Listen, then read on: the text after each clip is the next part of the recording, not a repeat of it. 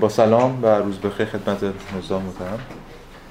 جلسه پیش ما یه مقدماتی رو در مورد همین بخش عقل از پیداشانسی رو شروع کردیم ارائه دادیم. مقدماتی که گفتیم سعی کردیم که فضایی رو ترسیم کنیم که موضع هگل نسبت به این عقل چیه. و همچنین دفاع کردیم از یه رویکرد تازه نسبت به عقل یعنی اینکه این عقل یک یه جور سبک زندگیه. یه جور امر فقط صرفا ذهنی یا فلسفی به معنی محدود کلمه نیست بلکه چیزی که سیاست و اجتماع همه رو قرار در بر بگیره. امروز هم باز بیشتر در مورد صحبت می‌کنم. اما گفتیم سه بخش اصلی داره بخش عقل در پیداشناسی رو که به این بهانه ما قراره نقدی از عقل مدرن ارائه بدیم. بخش اولش که عقل مشاهدهگره که امروز بهش می‌خوایم پرداخت بخش نخستش. و باقیش هم که عقل فعال و عقل عملی که میریم سراغ بخش بعدی که حالا بهش مفصل اشاره خواهیم کرد. در این بخش عقل مشاهدهگر که هفته گذشته شروع کردیم چیزای کلی در موردش گفتیم و امروز قرار بحثش رو بس بدیم. همونجوری که جلسه گذشته اشاره کرده بودم باز اونم سه بخشه. یکیش عقل چی مشاهده طبیعت. امروز بیشتر با این بخش رو کار داریم. حالا در مورد صحبت خواهیم کرد. یه سری بحث های هگل اینجا مطرح می‌کنه که دیگه در پیدارشناسی رو بازش نمی‌کنه. خیلی کلی ازش میگذره. ما سعی می‌کنیم با ارجاع به آثار دیگر هگل جاهایی که هگل یه مقدار اینا رو بس دادم امروز یه سری بهشون بزنیم. مثلا توی دارتون معرف علوم فلسفی توی دارتون معرف بخش منطق یا توی نظام ینا تو جاهای دیگه. به همین دلیل امروز یک ملغمه ای از بحثایی که هگل می‌کنه توی بخش مشاهده طبیعت و بحثای جاهای دیگه که بحثایی که جای دیگه هگل کرده. امیدوارم بتونیم اینو در نهایت یه انسجام بهش ببخشیم و ایده ای از دل این بحثا استخراج بکنیم. ما پس وارد بحث عقل مشاهدهگر یا observing reason میشیم. یه مقدماتی در مورد عقل مشاهدهگر میگیم بعد وارد بحث اصلیمون که همون مشاهده طبیعت میشیم. راجع به خود این ایده مشاهده صحبت می‌کنیم بعد دیگه میریم سراغ بخش بعد. پس اگه یادتون باشه عقل مشاهدهگر اگه این ای بود این مشاهده طبیعت هم ای کوچیک. خب. همونجور که جلسه گذاشته هم اشاره کردم عقل مشاهدهگر همین الان هم ما وقتی از کلمه مشاهده استفاده می‌کنیم به ذهنمون مشاهده طبیعت می‌رسه. یعنی این داره طبیعت رو نگاه می‌کنه. یعنی سه چیزهایی هستن تو طبیعت این داره مثلا به اونا نگاه می‌کنه. خود مفهوم ابزرویشن و مفهوم آلمانی بوباختونگ هر دوتاشون این دلالت ها رو داره. یعنی یه جور مشاهده کردن. هر دوتا این مفاهیم در برای توصیف نوع مواجهه انسان مدرن با طبیعت در قرن 17 و حالا اواخر قرن 16 ام اوایل قرن 17 کل قرن 17 استفاده می شده یعنی جور مشاهده طبیعته. حالا اینکه مشاهده به چه معناست خب گام به گام امروز در موردش صحبت خواهیم کرد. قبل از این راجع مشاهده طبیعت صحبت کنیم یه کلیت در مورد عقل مشاهدهگر بگم. اینجا واقعا مطالعه کتاب پیدارشناسی رو خیلی گیج کننده است. نه به خاطر محتوایی که هگل مطرح می‌کنه که اونم واقعا پیچیده است. ولی مهمتر از اون سر موضع هگله. اگه ما نفهمیم هگل داره از چه منظری صحبت می‌کنه از چه موضعی داره صحبت می‌کنه خیلی دشواره بفهمیم که اصلا این حرفا این جملات این عبارات پاراگرافا چه ربطی به هم داره. ما هفته گذشته دیدیم گفتیم هفته گذشته هگل وقتی در مقدمه بحث که ما جلسه پیش بهش اشاره کردیم از موضع خودش انگار داره نقد می‌کنه سنت به یه معنا کانتی رو حتی.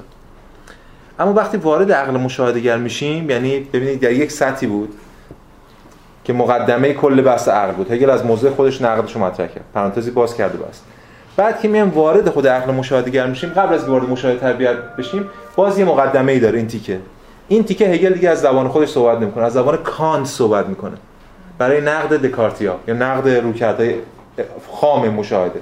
یعنی هگل دیگه بحث خودش گذاشته کنار. رفته وارد مش... عقل مشاهدهگر که میشه گفتیم. اون گفتمانی که از عقل به طور کلی گفتمانی که از دکارت و نمی بیکن شروع میشه تا کانت ادامه پیدا کنه. در اینجا داره با یه جاهایی هست که رویکرد ایدالیستی کانتی اتخاذ می‌کنه. من کتاب کانت کتاب کانت هم آوردم که نشون بدیم اینا چه ارتباطی دارن با همدیگه اگه یادتون باشه در بحث قبلی آگاهی ناشاد بود که در انتهای خداگاهی اگر مطرح کرد. و حالا وارد وارد یعنی آگاهی ناشاد شکست خورده وسطایی الان داریم وارد آگاهی شاد میشیم. یعنی دیگه هپی کانشسنسه آگاهی شاد پس از رنسانسه. به خاطر خب شادیش هم قبلا اشاره کردیم به خاطر پیشرفت انسان ها نمی‌دونم اختراعات و اکتشافات و اینجور چیزا یا اونجی عناصری که آزاردهنده بودن رو یواش یواش ترد شدن. خب این بخش مقدمه که الان می‌خوایم در صحبت کنیم بند 240 تا 243 کلا چهار بند بیشتر نیست. که همون قبل از وارد مشاهده طبیعت بشیم یه سری کلیات رو میگه که من بخش زیادی رو تو همین ترجمه ها بهش اختصاص دادم. یعنی یه سری ایده های سعی کنم اون اکثرش رو ترجمه کنم. یه سری ایده های کلی رو اینجا هگل مطرح می‌کنه. پس با چه انسانی مواجهیم؟ انسان مدرن به یه معنا. مدرن به معنای امروزی کلمه نه. مواجه انسانی که احساس قدرت می‌کنه انسانی که احساس می‌کنه خودش ارباب جهان. خب در همین بند 240 ببینید چی نوشته. اون اولین بند بخش عقل مشاهدهگر در واقع ما اکنون این آگاهی را که وجود برایش به معنای چیزی متعلق به آن است یعنی وجود براش یه چیزی مثل متعلقاتشه انگار مال این. انسان ارباب جهان دیگه. به نحوی مشاهده می‌کنیم که دگربار به معنای داشتن یا ادراک کردن رجعت می‌کند. اما نه به عنوان یقین به یک دیگری صرف بلکه بیشتر با یقین به بودن خود این دیگری. منظورش این که دیگه با دیگه به خود با دیگری صرف یا دیگری فی نفسه کار نداره. که قبلا کار داشتیم باش. مثل خداگاهی با یه دنبال یه دیگری فی نفسه بود. الان دیگه با خود این دیگری که باش سر و کار داره داره مشاهدهش می‌کنه با اون سر و کار داره. با اون مواجه. پیش از این ادراک و تجربه جنبه های مختلف شی چیزی بود که تنها بر آگاهی آرز می‌شد. قبلا ادراک چی بود؟ یه چیزی بود که بر آگاهی آرز می‌شد. من اینجا باید نشستم. یه چیزی میاد بر من آرز میشه. میشه ادراکش می‌کنم. چی بگیم؟ رئالیسم خام. اما اینجا آگاهی خود مشاهدات و تج... خود مشاهدات و تجارب خود را ایجاد می‌کند. پس اینجا من آگاهی قرار فعال بشه. البته هنوز در مشاهده طبیعت همچنان فعال نیست ولی این قرار فعال بشه. معنا و ادراک که سابقا برای ما رفع شده بودند اکنون از سوی آگاهی و برای خود آگاهی رفع شدند. عقل در صدد است تا حقیقت را بداند و آن چیزی را در قالب مفهوم بیابد که برای معنا و ادراک یک چیز است. یعنی میکوشد در شیعیت تنها از خودش آگاهی بیابد. یعنی در مواجهه با شی در نهایت این میکوشد که خودش را بیابد در شی. چون خودش سازنده جهانه به من. اینا اوجش کانت دیگه. اوج اینا کانت. همیشه با تو ذهنمون باشه. ما میگیم عقل مدرن. برای هگل اینا پیوستاره دیگه. اینا اوجش به همون کانت می‌رسه. بنابراین عقل اکنون علاقه کلی به جهان دارد. چرا که به حضور خود در جهان یقین دارد یا اینکه یقین دارد که این حضور در جهان عقلانی است عقل در پی دیگری خیش است و می‌داند که در آن دیگری چیزی جز خود را به چنگ نخواهد آورد. این عقل تنها عدم تناهی خیش را میجوید. این دیگه مانیفست تو این بند مانیفست این عقل رو یعنی این اوج که گفتیم به کانت می‌رسه رو بیان کرده. این عقل تو هر چیزی میره در واقع خودش رو پیدا خواهد کرد هنوز پیدا نکرده پیدا خواهد کرد. هنوز در اول عقل مدرن که خبری از ایدئالیسم نیست به اون معنا. ولی این خودش رو پیدا خواهد کرد. و مهمتر از همه این که عقل تنها عدم تناهی خیش را میجوید. دیگه بی حد و حصر حد و مرزی نداره میل این عقل به بزرگ شدن. قبلا عدم تنهایی فقط برای یک دیگری بود. آن, دی... دیگری در این جهان هم نه دیگری در آن جهان. اما الان دیگه خودش خدا شده و ما متناهیت رو در بطن خیش میجوید. خودش رو می‌خواد به امر نامتناهی بدل کنه. هدفش نامتناهیته. و خب تسلط بر جهانه. و جهان چیه؟ جهان دارایی منه.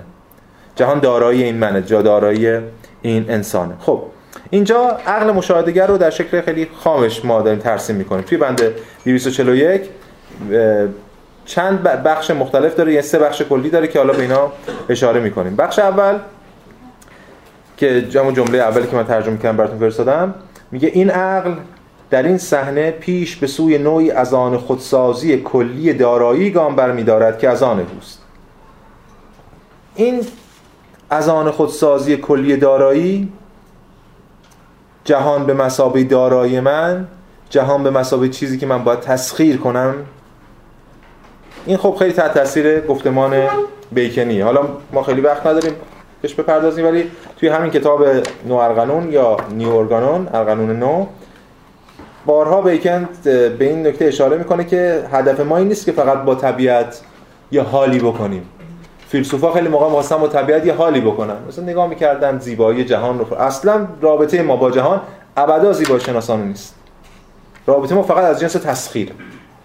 اگر کسانی باشند که به علمی که معین و موجود است اکتفا ننمایند و بخواهند جلوتر بروند و از این کار هم منظورشان جدل و غلبه بر یک مدعی مدعا نباشد. بلکه بخواهند طبیعت را در حین عمل تسخیر کنند و از پی حدسهای زیبا و احتمالی نگردند بلکه علم یقینی و قابل اثبات بجویند. ببین همه سلبیه دیگه. یعنی اهل فلسفه نباشن نمی‌دونم زیبایی شناسی نباشه فلان نباشه. بلکه دنبال اینه که تسخیر کنن و علم یقینی و قابل استفاده پدر در واقع علم مدرن دیگه من.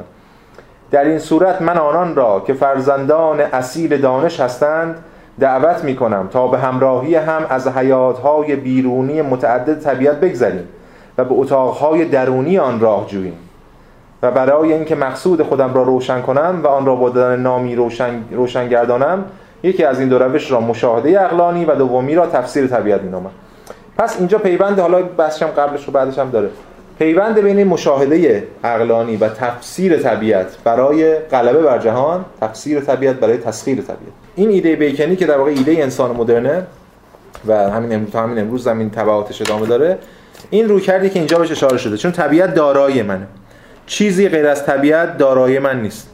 زمین سریر پادشاهی انسان. این بخش اول. پس این چیکار می‌کنه؟ میگه که پیش به سنه پیش به سوی نوعی از آن خودسازی کلی دارایی گام برمیدارد که از آن اوست و نشان حاکمیت خیش را در هر بلندی و پستی میکارد. اما علاقه قایش این از آن من بودن سطحی نیست بلکه لذت این از آن خودسازی کلی هنوز آن دیگری بیگانه ای را دارای خیش میابد که عقل انتظایی در خودش مالکان نیست. هنوز این عقل مالک تمام کمالش این سطحی از این آگاهی و کسب دارایی من ادعا که جهان دارایی منه سطحی ماجراست. هنوز انتظایی این وایساده میگه جهان دارایی من. کی واقعا جهان دارایی من بشه وقتی من جهان رو بتونم خرج کنم؟ جهان رو بتونم از آن خود کنم. سوارش بشم. اون جمله به که معروفه دیگه. با شلاق عقل این طبیعت وحشی رو رام کنم. این طبیعت وحشی مثل اسب وحشی هر حیوان وحشی. من خریدم این حیوان یا از آن خود کردم. تو توی مثلا چه می‌دونم توی طویله من هست. توی استبل من هست. ولی هنوز از آن من نیست. کی از آن من میشه حیوان وحشی؟ وقتی سواری بگیرم ازش. و الان قرار من از طبیعت سواری بگیرم. خب. این روکرد پس معلومه به کجا میره و بعد گام بعدیش اینه که خب من چیکار باید بکنم؟ خود دکارت هم در گفتار در روشش هم باز میگه دیگه. ما اینجا دیگه داریم نگاه همون چیزی که بهش میگیم آرمان مهندسی دیگه. آرمان انسان آرمانی مهندسه دیگه. انسان آرمان نه پیام آرمانی نه پیامبره. مثل گفتمان ادیان ابراهیمی نه نه فیلسوفه مثل گفتمان یونانی. انسان آرمانی کسی که بشناسه برای غلبه. اینجا پس راه چیه؟ راه اون چیزی که بهش میگیم تجزیه جهان. یعنی بریم سراغ اشیا اینا رو تجزیه کنیم بناس رو بر سازندش بدونیم چجوری دارن کار می‌کنن اینا رو هم دیگه بکسلیم تا بتونیم بشناسیمش. این گسستن این تلاش برای شکافتن برای تجزیه و تحلیل اشیا همون چیزی که خود دکارت هم تو گفتار در روش اشاره می‌کنه روش های چیز که اول باید بریم تا اونجا که میشه تجزیه کنیم بعد اینا رو ترکیب کنیم بعد دوباره تحلیل کنیم کاری اشتباه نکرده باشیم اینو. شناخت از طریق تجزیه. اینجا ما دوباره تو بند 241 هم هگل میگه. میگه که اما حتی اگر عقل تا قلب اشیا نفوذ کند و تمام رگهایشان را از هم بکشاید تا مگر خود را در حال فوران از آن شی بیابد از چنین بختی برخوردار نخواهد شد که خود را در اشیا حاضر ببینه یعنی حتی با پاشی گام اولی که اشیا رو تا اونجا که می‌تونیم تجزیه کنیم. اما با تجزیه ما به اون حقیقت اون چیزی که خودمون رو در اشیا بتونیم پیدا کنیم نمی‌رسیم. جلوتر خواهد گفت ما چجوری می‌رسیم. این که این خود این استعاره که اگر عقل تا قلب اشیا نفوذ کنه و تمام رگهایشان رو اصلا بکشاد خیلی در اون دوران رومانتیک بحث مطرح بوده دیگه. گوته این حرفو زده یه جوری الان من نقل قولشو می‌خونم. شیلر زده. متفکر دیگه. یا آقا نمیشه یه چیزی رو با گسستنش شناخت. هگل این انتقاد رو اینجا مطرح کرده. ببینید مثلا گوته توی فاوست که حالا من اینجا این بخش رو توی همین بحث که استم چیز کرده ترجمه کردم میگه که آن کس که بران است تا وجود ارگانیک را بررسی کند نخست با اصراری سختگیرانه روح را بیرون می‌کشد. اول می‌کشه طرف و البته تشریح کنه دیگه. نخست با اصراری سختگیرانه روح را بیرون می‌کشد. آنگاه می‌تواند همچنین از طرفی روح را بیرون می‌کشد یعنی روح رو داره از تحلیلش هم بیرون می‌کنه. تحلیل نباید روح تو تحلیل مدرن انسان مدرن که کاری نداره. تحلیل کاملا مکانیکیه. آنگاه می تواند بخش های مختلف را در دستش نگه دارد و طبقه بندی کند. بله بخش های مختلف داره می‌تونه طبقه بندی کنه. اما افسوس که پیوند روحانی از دست رفته است. علم شیمی آن را دسترسی به طبیعت مینامد و نیز نمی‌داند که بدین طریق چگونه خودش را به سخره می‌گیرد و معلومت می‌کند. پس اصل ماجرا که الان ماجرا ترمین باز بازترم میشه اصل ماجرا اون روحه بود که از دست رفته اون وحدت روحانیه که از دست رفته. و همین وقتی شما روح رو از بین می‌برید دیگه هر چقدر سراغ اجزا برین درسته اینا رو می‌تونید تجزیه کنید اما ترکیبشون اون وحدت آغازین رو به ما نمیده. پس این یک نقد یه جور عقل مشاهدگر خامه. از منظر یه جور عقل مشاهدگر پخته یعنی ایدالیسم. از چه منظری؟ از اون منظر که جمله آخر میگه. بلکه عقل باید خود را از درون کامل ساخته باشد پیش از آن که بتواند کمال خودش را تجربه کند. اول عقل باید خودش را از درون کامل ساخت. اول باید عقل به خودش شناخت داشته باشه. و بعد بره سراغ جهان برای اینکه جهان رو بشناسه. این حرف خیلی شبیه همون حرف ایده کانتیه که اول باید ما دستگاه شناخت رو بشناسیم بعد بریم سراغ ماجرایی که ببینیم چی رو داریم می‌شناسیم. تا وقتی دستگاه رو نشناسیم نمی‌فهمیم چی رو داریم می‌شناسیم چون نمی‌دونیم چی چقدر مال دستگاه ما چقدر مال خود ابژه است. پس این وجوه مختلف روی کرده انتقادی رو مهم تلاش ما اینه که اینو درک کنیم که هگل موضع بیان هگل اینجا خیلی سیاله. یعنی اونجا قبلا موضع خودش اتخاذ کرده بود از اینجا بعد دیگه موضع کانتی رو داره اتخاذ می‌کنه. فعلا در این بخش مقدماتی قبل از وارد مشاهده طبیعت بشه. و سعی می‌کنه نقد کنه نقدهای خودش اینجا هم مطرح کنه به صورت بالقوه یا تیتروار. بعدا این نقدها رو خیلی رو باز هم خواهد کرد که امروز هم بهشون خواهیم رسید. پس نقد عقل مشاهدگر به صورت خام از یک موضع مثلا عقل مشاهدگر پخته یا کانتی همینه که شی رو نباید جدا دونست. شی رو نباید اصلا علکی جدا کرد. بدون که کاملا جهان نباید یک ترکیبات مکانیستی فروکاست از طرف دیگه شی رو نباید به تمامی از من جدا کرد. من فقط صرفا اما عقل مشاهدگر مدرن حالا عقل مشاهدگر در ابتدا خودش رو جدا می‌دونه از اشیا. همچنان فکر می‌کنه مشاهده یعنی انفعال. اینا رو الان تگل در موردشون صحبت می‌کنه. تناقض اصلی که اینجا باش مواجه میشه عقل مشاهدگر این هگل داره تو فلسفه مدرن هم تو خیلی تیتروار رفت و آمد می‌کنه برای اینکه ایده های خودش رو صورت بندی کنه دیگه. یکی از تناقضای جدی که مطرح میشه و نقدهایی که مطرح میشه از موزه ایدالیستیه همون چیزی که ما بهش میگیم نقد رئالیسم مدرن. چگونه این نقد رو مطرح می‌کنه؟ من نقل قول رو می‌خونم و بعد میرم به بارکلی اشاره می‌کنم که این حرف خیلی شبیه حرف بارکلی. در بند 242 هگل میگه که در واقع هگل میمیسه ولی کانت داره یا بارکلی داره میگه. در نتیجه عقل در مقام آگاهی مشاهدگر خود را سرگرم اشیا می کند بله درست. با اشیا سر کله می با این فرض که آنها را در حقیقتشان به مسابقه اشیاء محسوس در تضاد با من تلقی می کند یعنی ابژه محسوس اشیا میشن در مقابل من سوژه. اما خود عمل بالفعلش با این فرض متناقض است. این از کی داره اینو نقد می‌کنه؟ روی کرده ایدئالیستی داره اینو نقد می‌کنه. ایدالیسم مدرن داره رئالیسم مدرن رو نقد کنه دعوا اینجاست. زیرا این عقل اشیا را ببین اگه ما نفهمیم هر جمله هگل کی کی داره نقد می‌کنه پریشی میشه در مطالعه متن خیلی هم خیلی تجربهش هم داشتم ویژه خود پیدار شناسی می‌خونید. بعد این مدت احساس می‌کنید اصلا نمی‌تونید تحمل کنید ادامهشو چون معلوم نیست کی به کیه. دائما باید بفهمیم که این سیالیت چه منطقی برش حاکمه. هگل از چه منظری داره کیو نقد زیرا این عقل اشیا را می‌شناسد و محسوس بودنشان را به مفهوم یعنی دقیقا به موجودی بدل می‌سازد که در این حال من است.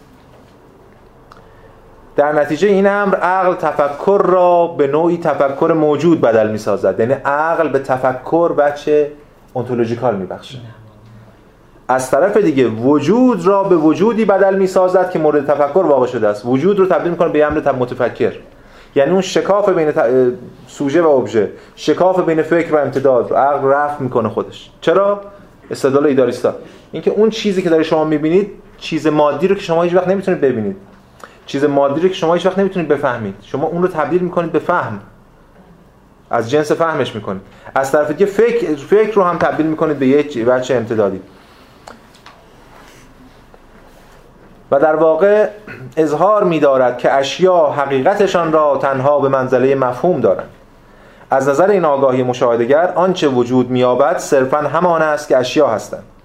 اما از نظر ما آنچه وجود می‌یابد چیزی است که خود آگاهی مشاهدگر است. این نمی‌دونه هنوز این آگاهی مشاهدگر فکر می‌کنه اون چیزی که پیشش پیش روش پدیدار میشه همونی که خود اشیا هستن. همین میز همون میز در همون در دیوار همون دیوار. رئالیسم خواه اما ما می‌دونیم که اون چیزی که وجود میابد چیزی است که خود آگاهی مشاهده است. خود ما این خود اون کسی که داره مشاهده می‌کنه از اون دیوار. دیوار اون بیرون. دیوار اونی که داره مشاهده می‌کنه. کانت خونده باشه می‌فهمیم دیگه. منم که مقولات رو میتابونم. مکان و زمان و فلان و فلان. خب.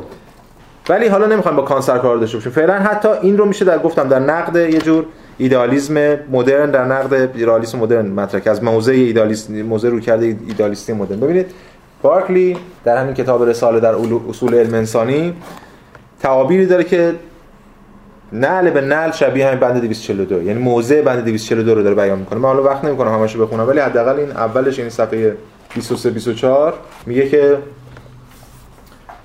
این میز را که من روی آن مشغول نوشتن هستم می‌گویم موجود است. یعنی من آن را می‌بینم و حس می‌کنم. می‌خوام این موجود در واقع موجود متفکر.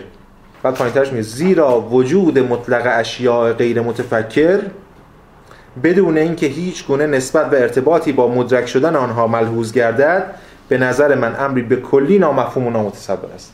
یعنی یه اش یه شیء داشته باشیم که متفکر باشه از جنس فکر نباشه از جنس ماده امتداد هر که قبلا می‌گفتیم رئالیستا میگن.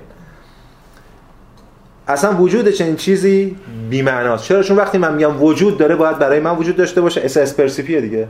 وجود ادراک شده است. یعنی من باید پس باید یه ماهیت فکری داشته باشه بعد باز ادامهش میگه که وجود و هستی آنها همانا عبارت از مدرک بودن آنهاست و امکان وجود آنها در خارج از اذهان یا موجودات متفکری که آنها را ادراک می‌کنند کاملا منتفی است. یعنی اصلا خارج از فکر نام وجود نمی‌تونن داشته باشن. بعد یه بحثی می‌کنم با بارکلی دیگه. میگن آقا شما میگید هر چیزی که من می‌فهمم یا من درک می‌کنم یا حس می‌کنم باید به جنس فهم من در بیاد تا من بتونم فهمش کنم. شاید یه چیزایی در جهان باشه که اصلا به جنس فهم شما هم در نیاد. امکان نداره. چرا امکان داره؟ ولی من دیگه اونا رو نمی‌فهمم نمی‌بینم دیگه. بارکلی اینو جواب میده. میگه که حالا جوابش هم اومانیستی کاملا دیگه. میگه که اگر وجود اجسام در خارج از ذهن امکان میداشت باز هم اعتقاد به وجود, وجود آنها امری نامعقول بود. چرا؟ زیرا لازم می آمد که خداوند اشیاء بیشماری را عبس و بدون, فا... بدون فایده خلق فرموده باشد. یعنی اگه خداوند شیء رو آفریده باشد و من اصلا حسشم نکنم اصلا به چه درد می‌خوره؟ کی می‌تونه اینو بگه؟ کسی که اومانیست باشه. مهم نیست اومانیست دینی باشه یا غیر دینی مهم که من من ملاک جهانم من ملاک ارزشمند بودن اشیاءم. پس اگه یه شیعی باشه که اصلا هیچ کاری به من نداشته باشه مثلا بیهوده خداوند بیهوده آفرید ببینید پس این روی کرده مدرن یعنی روی کرده ایدالیستی مدرن در مقابل روی کرده رئالیستی مدرن که واقعا برای اولین باره که ما این شکل از تقابل اینها رو در کنار هم دیگه می‌بینیم. یعنی هگل اینا رو به شکل در متفاوتی نسبت به سایر متفکران کنار هم قرار میده. این روی کرده ما می‌بینیم که اینجا بعدا در کانت خب به اوج خودش می‌رسه. فعلا نشون دادیم که حتی بارکلی هم یه همچین عباراتی رو اینجا به کار برده در نقد این روی کردی که وجود داره اینجا. پس هدف ما یعنی هدف هگل در اینجا ورود به این بحث نخست. بحث نخست یعنی گام اولین خامترین شکل مشاهده جهان خامترین شکل مواجهه با جهان مشاهده طبیعت. یعنی مشاهده طبیعت. یعنی که ما ابزرو کنیم خود طبیعت رو نیچر و بعد رفته رفته قرار اینا نقد بشن و بعد پیشتر برن و بیشتر برن. خب در بند 243 یعنی بند آخر اون مقدمه قبل از که وارد مشاهده طبیعت بشیم که از بند 244 واردش میشیم میگه میگه که ما باید عمل عقل مشاهدهگر در دقایق حرکتش را مورد توجه قرار دهیم. اینکه چگونه این عقل طبیعت و روح را و سرانجام رابطه میان این دو را در مقام وجودی محسوس دریافت می‌کنند مسئله اینه که این طبیعت و روح ابژه و سوژه عین و ذهن امتداد و فکر. هر چی می‌خوایم بگیم دوگانه که ساختیم دیگه. اینا چجوری می‌تونه در کنار به هم پیوند بزنه؟ شناخت یعنی پیوند زدن این دوتا با هم دیگه. بعد به سمت جور وحدتی. و بعدش میگه و چگونه خود را به منزله فعلیتی که هست میجوید؟ ما هنوز به این نمی‌رسیم. هفته بعد بحث ماست. یعنی بحث ما در مورد که چگونه این خداگاهی فعلیت پیدا می‌کنه. تو بحث عقل فعال و اینا میره که الان بحث ماست. بحث ما فعلا در اون بخش اولی که می‌خواد مشاهده اینا رو هم دید با هم دید. این از مقدمه اول هگل رو قبل از بعد از تیتر عقل مشاهدهگر قبل از اینکه وارد مشاهده طبیعت بشیم. دیگه اینجا از وارد مشاهده طبیعت میشیم هر چند باز های دیگه مطرح می‌کنه هگل ولی راه و مسیر ما معلومه. از یک مشاهده خام ابتدایی تجربه گرایانه یه مدرن با جهان شروع می‌کنه و سعی می‌کنه رفته رفته بعضی از این های کلی رو نقد کنه که الان ما بهش اشاره خواهیم کرد. این سه چهار تا در واقع سه چهار تا خاکریز اساسی داره این رو کرد که اگر سعی کنه دونه دونه اینا رو تصرف کنه. اینا رو تخریب کنه نقد کنه و در تصرف کنه از آن خود کنه. که حالا ما به اینا می‌رسیم. اما این بخش مشاهده طبیعت که امروز در موردش صحبت خواهیم کرد توی کتاب پیدارشناسی رو خیلی بخش مفصلی کل این بخش عقل که این ترم در موردش صحبت خواهیم کرد بخش خیلی مفصلی. یعنی بخشی که حالا یادم چند صفحه کنم 150 صفحه از کتاب رو در بر یعنی نسبت به اون بخش قبلی که ما خوندیم خیلی مفصل تره ولی ما زمان کمتری روش می‌ذاریم. هم به خاطر اینکه خب شارحان کمتر روش حرف زدن همین که فرصتشو نداریم بخوایم بیشتر از این بهش بپردازیم. پس این بخشی که امروز می‌خوایم در موردش صحبت کنیم یعنی بخش مشاهده طبیعت از بند 244 تا بند 297 در یک کلام میشه گفتش که اینجا نقد یه جور حسگرایی رئالیستیه تجربه گرایی حسی رئالیستی که الان بهش اشاره کردیم. خب بند 244 بند اول مشاهده طبیعت. میگه که آنگاه که آگاهی بی فکر این آگاهی بی فکر همین آگاهی خامه دیگه. اگر می‌خواد یه چیزی مثلا این مطلب گنزه میگه این بی فکر هنوز هنوز فکر نکرده. هنوز تربیت نشده. آگاهی بی فکر دیگه. آگاهی که هنوز خداگاه نیست. آگاهی به ذات یعنی فکر. نه نه. ببینید یه تمایز وجود داره. توی اسپینوزام هست. تمایز بین وجه خداگاه و وجه ناخداگاه ماجرا. یه موقع است آگاهی هگل بارها گفته. آگاه مثلا که فلان چیز هنوز برای آگاهی روشن نیست ولی برای ما روشنه. آگاهی هنوز خودش نمی‌دونه که چیه. ولی این خداگاه شدنش به خودش متوجهش می‌کنه که چیه منظور اینه. آره. بی فکر بودن از این طرف صفت منفی یعنی خام بودن و در فکر نه یعنی به تمامی به چیزی ناندیشیدن و قرار این آگاهی اتفاقا در همین مسیر پیدارشناسی فکر کنه. داره الان داره فکر می‌کنه که با خودش مواجه میشه دیگه. خب. آنگاه که آگاهی بی فکر مشاهده و تجربه را به منزله منبع حقیقت تصدیق می‌کنند اصلا اینا بحث چیزی نیست دیگه. ما دیگه لازم چیز اضافه کنیم. معلومه روش یعنی خود جمله اول روشن کرده موزه رو. این آگاهی چه آگاهیه؟ آگاهی که مشاهده و تجربه رو منبع, منبع حقیقت می‌دونه. خیلی روشن. سخنانش این لحن را دارند که گویی تنها چشیدن بویدن احساس حالا لامسه شنیدن و دیدن را مد نظر دارد. در اشتیاقی که این آگاهی چشیدن و بویدن و غیره را معرفی می کند فراموش می کند که بگوید در واقع خود اوست که ابژه حسگریش را به عنوان چیزی ذاتا آماده تعیین کرده است. این جمله آخر بازی موزه کانتی در نقد اون رو کرد دیگه. حواسش نیست که این خودش اون رو ساخته. حالا بخش اولش ولی میگه این مشاهده و تجربه رو منبع حقیقت تصدیق می‌کنه.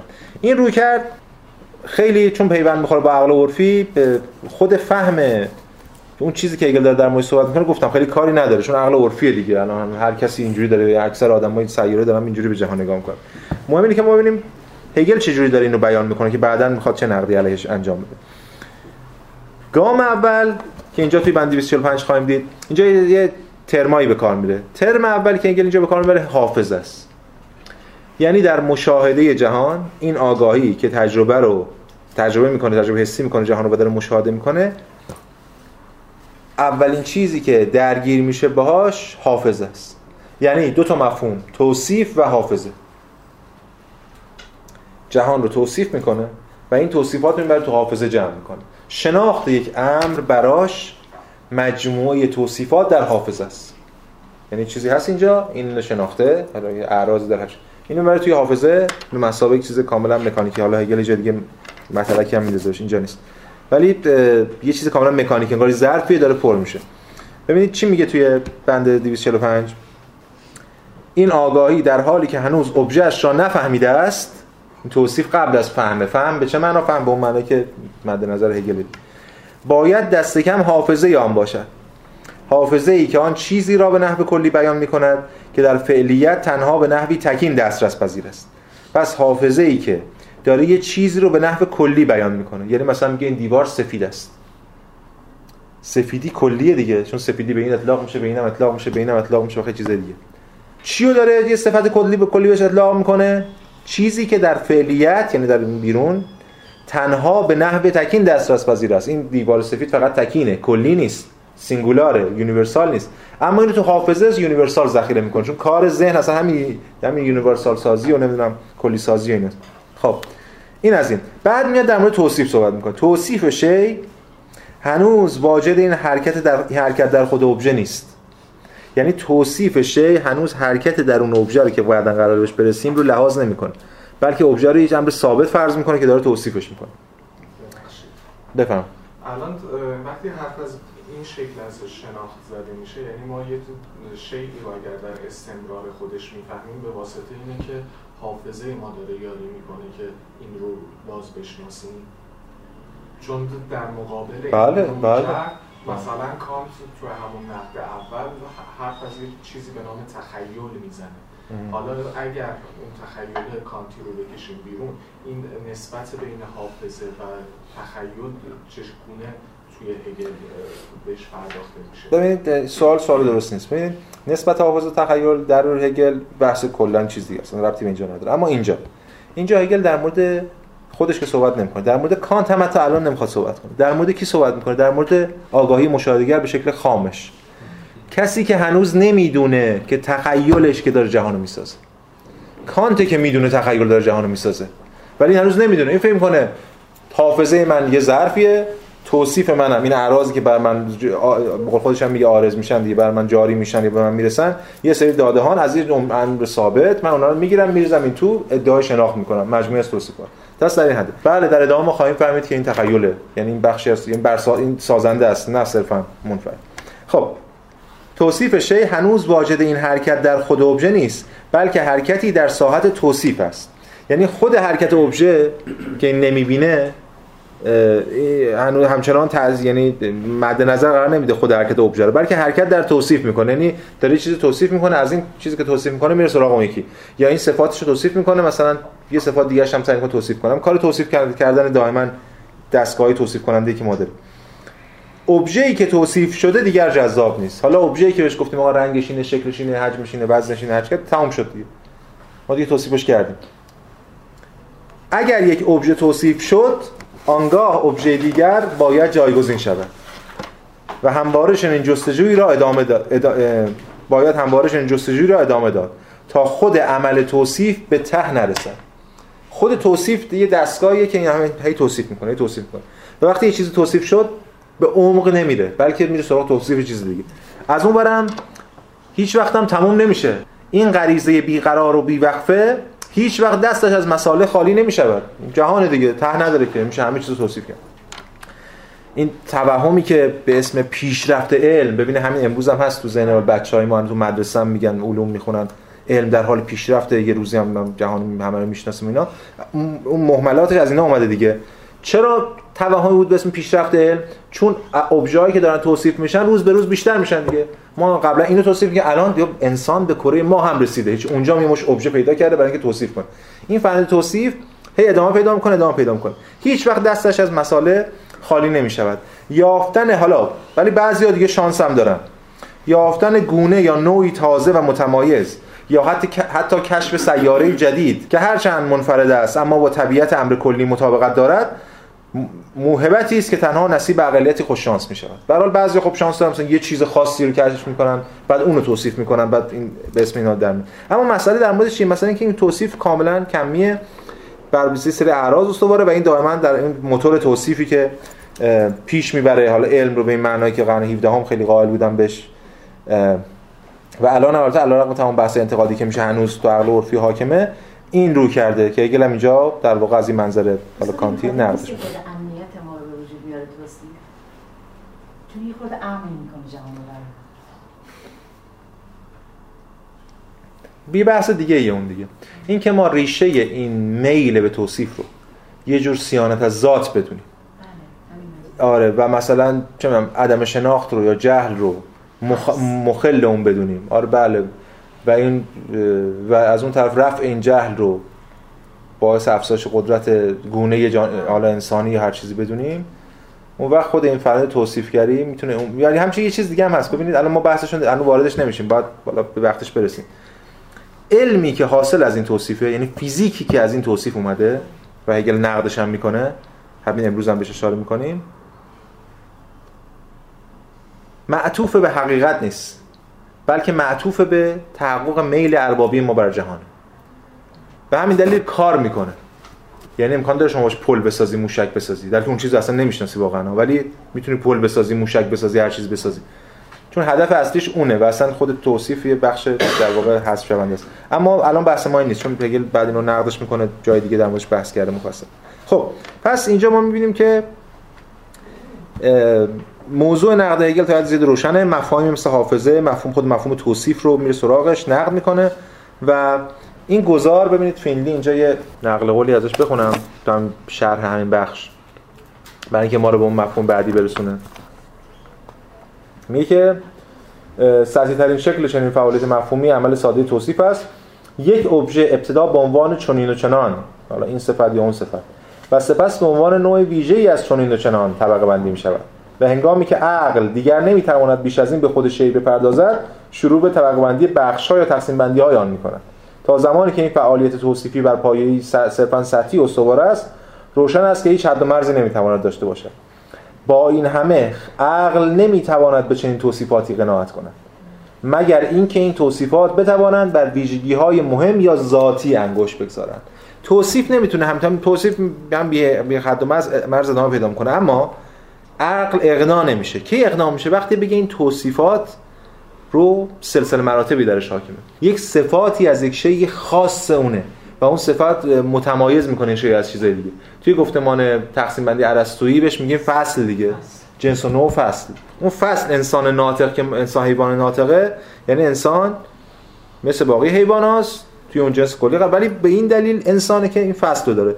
این فصل رو اینجا هگل بهش میگه علامت مشخصه ترجمه کنیم حالا ترجمهش کرده distinguishing remark یا distinguishing mark علامت مشخصه. مرک ماله است تو آلمانی. یعنی یه چیزی که بله فصل ممیز میشه گذاشت علامت مشخصه میشه گذاشت تمایز ذاتی میشه گذاشت. هر چیزی که میشه بهش اشاره بکنیم. ببینید اینجا توی همین بند 46 هم میگه.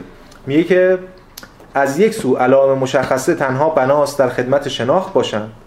و آن را قادر سازند تا چیزی را از دیگری متمایز سازد. پس هدف اینه دیگه.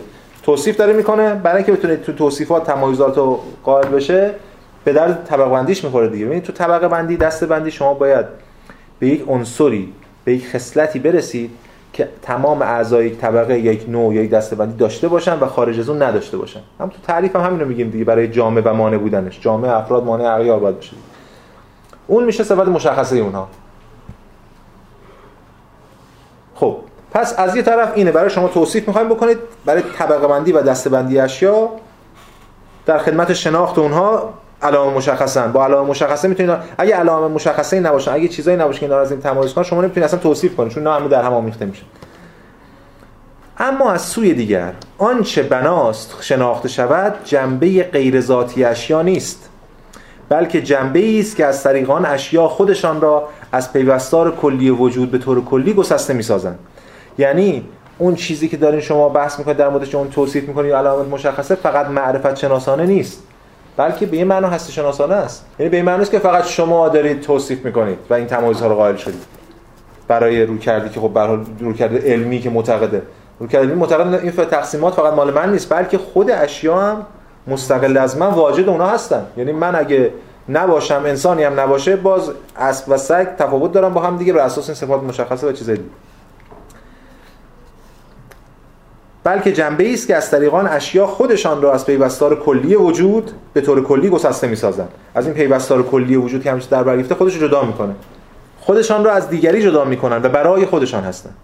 علائم مشخصه بناس نه تنها واجد پیوندی ذاتی با شناخت باشند حالا اینو درستش کنید بلکه با تعینات ذاتی اشیا نیز مرتبطند. و این نظام ساختگی باید با نظام خود طبیعت هماهنگ باشد و صرفا همین نظام رو بیان کنه. پس یه تصوری از چیزی به اسم نظام کلی طبیعته که اینا هر کدوم باید با اون هماهنگ باشن و بتونن در نسبت با اون معنادار بشن یا یک نسبت متمایز رو ایجاد کنن. مثال می‌زنه برای مثال علائم مشخصه حیوانات از چنگال و دندانهایشان برگرفته شدن. زیرا در واقع این تنها شناخت نیست که بدین طریق حیوان را از دیگری متمایز می‌کنن بلکه خود حیوان است که بدین طریق خودش را متمایز می‌کنن. خود حیوان از چنگال و دندانشون استفاده می‌کنن برای خوردنشون برای جنگیدنشون یا هر چیزی که هست. پس این علائم مشخصه که اینا رو الان داره میگه اینا برای ما توضیح واضحات ها ولی جلوتر می‌خواد از اینا استفاده کنه دیگه.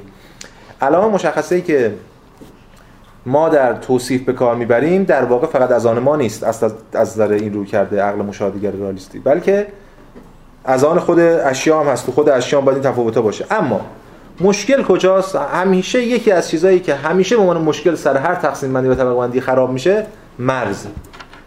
مفهوم مرز مفهوم استثناء. این مفاهیمی که همیشه طبقه بندی بشری رو به چالش می‌کشه دیگه. شما طبقه بندی می‌کنید بعد یه چیزی وسط هست که واجد اون مشخص صفت مشخصه شما هست ولی در واقع درون اون مجموعه شما جا نمیشه. مثلا یا اون مرزها اون استثناء. اینجا اونجاست که یواش یواش اون ساختار کلی رو به چالش می‌کشه. ببینید در بند 247 هم اینو میگه. این مشاهده که آنها گونه آنها یعنی منظور گونه های زیست شناختی را به خوبی جدا می‌کرد و باور داشت که در آنها چیزی ثابت وجود دارد اون علائم مشخصه باید ثابت باشن دیگه. حالا الان جلوتر همین ثابت بودنشون نقل می‌کنه. مشاهده می‌کند که اصول با هم تداخل دارند. گزارها و خلط شدنها رشد مییابند. و کل طبقه بندی ها را به چالش می‌کشند و چیزهایی را که در آغاز مطلقا, مطلقا جدا میپنداشت اکنون می‌بیند که در هم آمیختند. و چیزهایی که در هم آمیخته میپنداشت اکنون می‌بیند که جدا هستند. و در نتیجه مصادیق آن مشاهده را از هر تعیینی محروم می‌کنند. کلیت آن را نامعتبر می‌سازند یعنی مثل جزئیاتی هستند که کلیت زیر سوال می‌بره مثل مثال نقض یا استثناء. و آن را به سطح مشاهده و توصیفی آری از فکر تنظر می‌دهند. آری از فکر اینجا دیگه اون عمومی ساز نیست. بتونه کلیتی رو از بطنش در بیاره. یعنی که اینجا هم حرکت رو نمی‌بینن در اشیا. دو نقد جدی دیگه. دو نقد جدی الان به شناخت توصیفیت اینه که اولا حرکت رو تو اشیا نمی‌بینه. یعنی تصور می‌کنه که می یادتون است که اصلا مفهوم تعریف در معنای سقراطی چیه؟ یه چیزی رو که تعریف می‌کنی تا ابد همون تعریف رو داره دیگه. یعنی اون صفت مشخصش تا ابد ثابت. این یه نقد. یه نقد دیگه هم اینه که روابط بین اشیا رو نمی‌بینه. روابط بین اشیا رو تو تعریفش لحاظ نمی‌کنه. این دو تا نقد که الان نشون خواهیم داد که هگل چه واکنش‌هایی به اینا نشون میده. خب یه مقدار اینجا این بندهایی که نقل کردیم از هگل به خاطر اینکه موضع هگل دائما داره اون موضع بیانش جابجا میشه کمی پراکنده به نظر می‌رسه اما ایده اصلی پراکنده نیست. ایده اصلی موضعش مشخصه یه نقد مشخصی داره به روی کرده خاصی. و حالا هگل داره سعی می‌کنه از جهات مختلف بیاد و راجب اون رویکرد حرف بزنه عقب نشینی کنه بره از جای از جهت دیگه راجب اون صحبت کنه. ولی در نهایت می‌خواد به سم یعنی همونجوری که دیدیم در پیدارشناسی روح بچه نقد سلبی حتما به یک جایگاه ایجابی می‌خواد منجر بشه یعنی یک چیز دیگری رو باید جایگزین این کنه حالا می‌خوایم ببینیم گام به گام هگل می‌خواد چه چیز رو جایگزین این شکل از مشاهده جهان کنه. اینجا یه تقسیم بندی میشه کرد. حالا در مقابله با اون نقد هایی که ما کردیم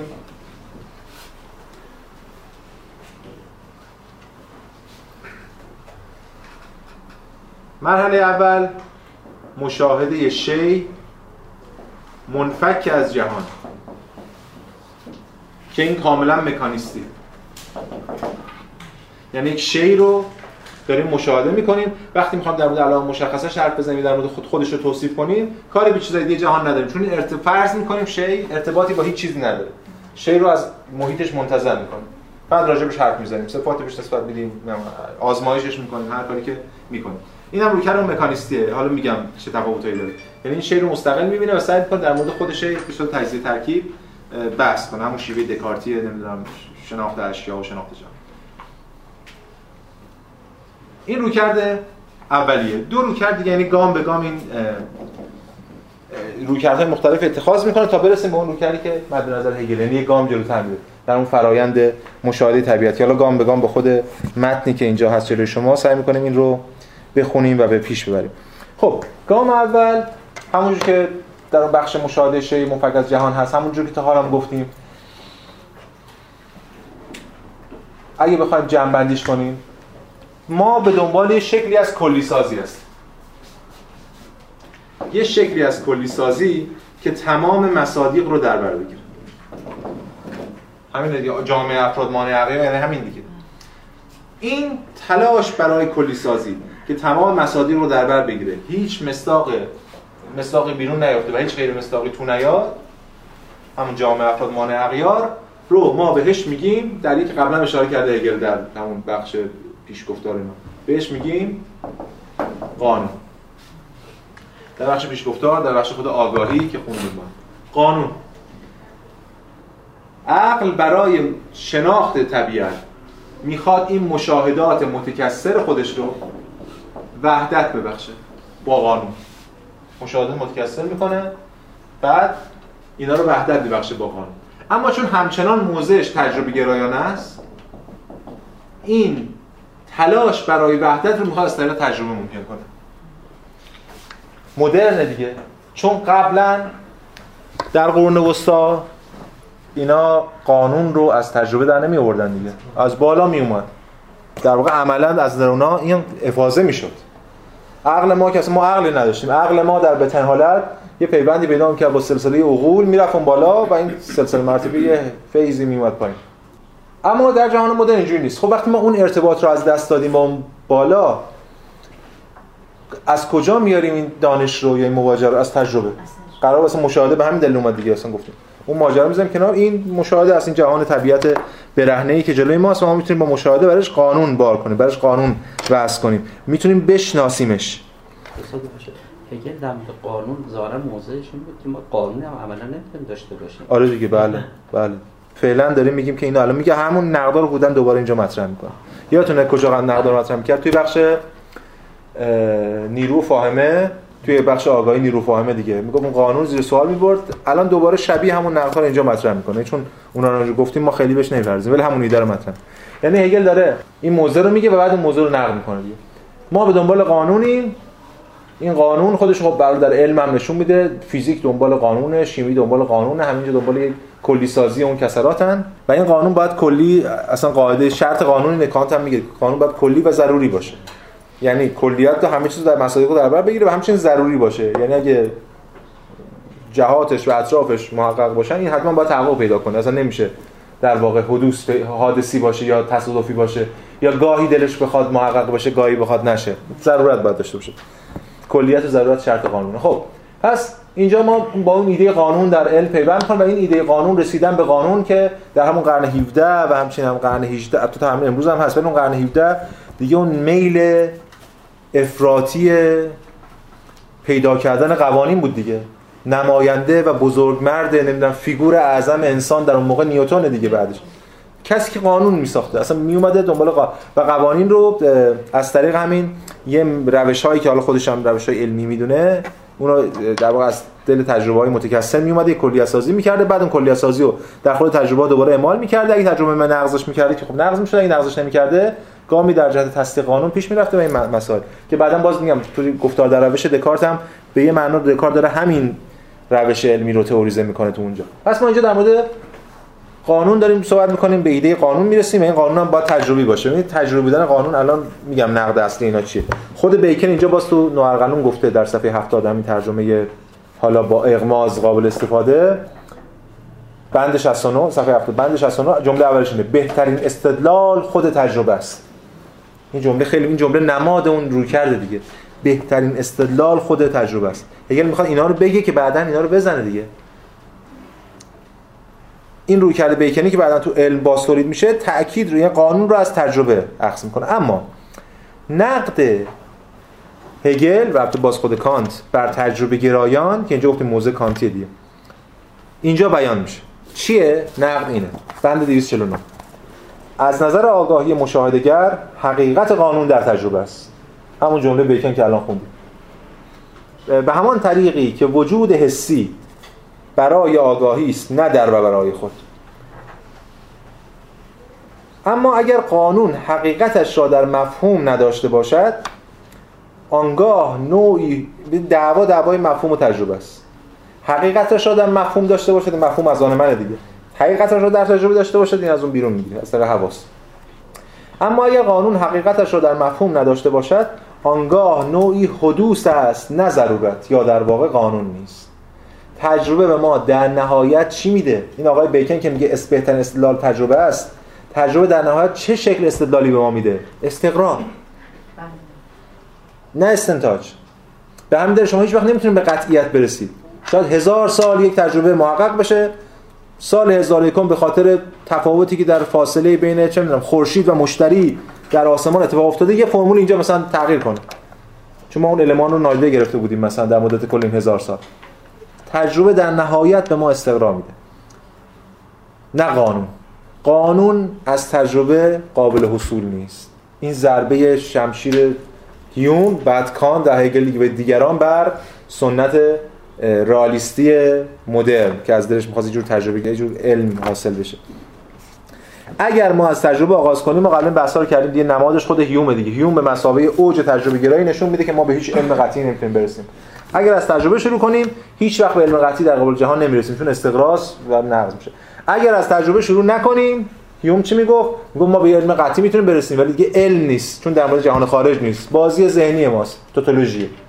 اما این واقعیت که قانون ذاتا نوعی مفهوم است نه تنها با حضورش برای آگاهی در تعارض نیست بلکه دقیقا به همین دلیل است که وجود متعینی ضروری دارد و برای مشاهده است. این حالا از این موضوع است. میگه از این جهتی قانون قانونه ما می‌تونیم قانون رو حفظ کنیم ولی به این شرط که اون رو روی تجربه مبتنی نکنیم بلکه این رو بر اساس عقل تصور کنیم. ببینید این بحث رو کی مطرح کرده؟ دیگه در بهترین حالتش خود کانت در نقد عقل محض همون ابتدای نقد عقل محض کانت میگه که این اینترتکستوالیته یا همین بینامتنیتی که توی متن هگل است خیلی مهمه برای ما.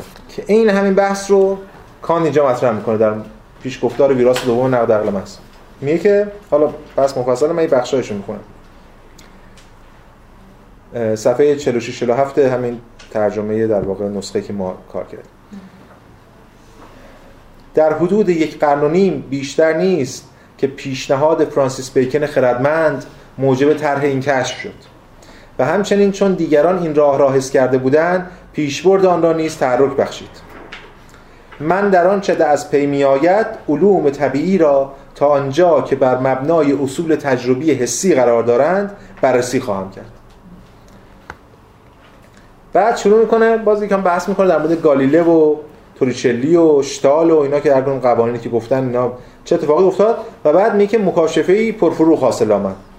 آنان متوجه شدند که عقل فقط آن چیزی را می‌بیند که خود مطابق با طرح خود ایجاد می‌کند.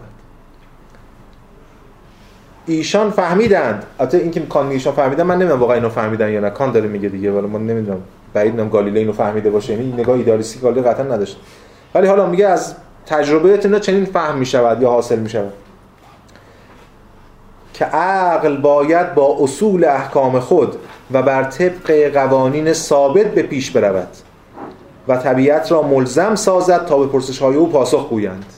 پس عقل با قواعد خودش پیش میره قواعدش رو به جهان میتابونه و طبیعت رو ملزم می‌کنه تو قواعد این واکنششون بده. نه اینکه اجازه دهد طبیعت افسارش را به دست گیرد طبیعت افسارش به دست گیرد این رئالیسم. تجربه گرایی. یعنی طبیعت ابژه افسار تو در دست می‌گیره می‌بره هر جا خواست هر چی خواست خودش به تو میده تو می‌بینی فقط توصیف می‌کنه. نگاه انفعالی. این میگه نه عقل بچه انفعالی نداره بچه فعالانه داره. نه اینکه اجازه دهد طبیعت افسارش رو به دست گیرد و او را به این طرف آن طرف بکشد. زیرا در غیر این صورت مشاهدات تصادفی که مطابق با هیچ نقشه از قبل تر شده ای یعنی ذهنی انجام نگرفتند به هیچ وجه در زیل یک قانون ضروری با یکدیگر مرتبط نمی‌شوند. همین حرفی که اینجا زده. و اما این قانون همان چیزی است که عقل آن را جستجو می‌کند و به آن محتاج است. پس کان از این طرف میگه این تجربه گرایی به قانون نمی‌رسه اما قانون داریم. قانونی که دنبالشیم. از یه راه دیگه یعنی از خود در واقع روش های عقلی باید بهش رسید همین حرفی که اینجا هگل هم می‌زنه. نقد می‌کنه قانونو ولی بعد میگه قانون یه جور دیگه به صورت مفهومی دوباره می‌تونه بازمعنا بشه باز توصیف بشه. پس اینجا شی در واقع یه چیزی فراتر از شیه. شی فقط یه چیزی نیست که اونجا ما تجربهش می‌کنیم بلکه نسبتی باره با ما و همچنین حالا بعدا می‌بینیم با سایر اشیاء دیگه. همچنین شی یک فرایند درونیه. یک کل درونیه. اینو تاکید که روی فرایند در درونی که الان من تو بند 254 خواهم خوند. روی کرده رئالیستی مکانیستی به جهان حرکت رو صرفا بیرونی می‌دونه.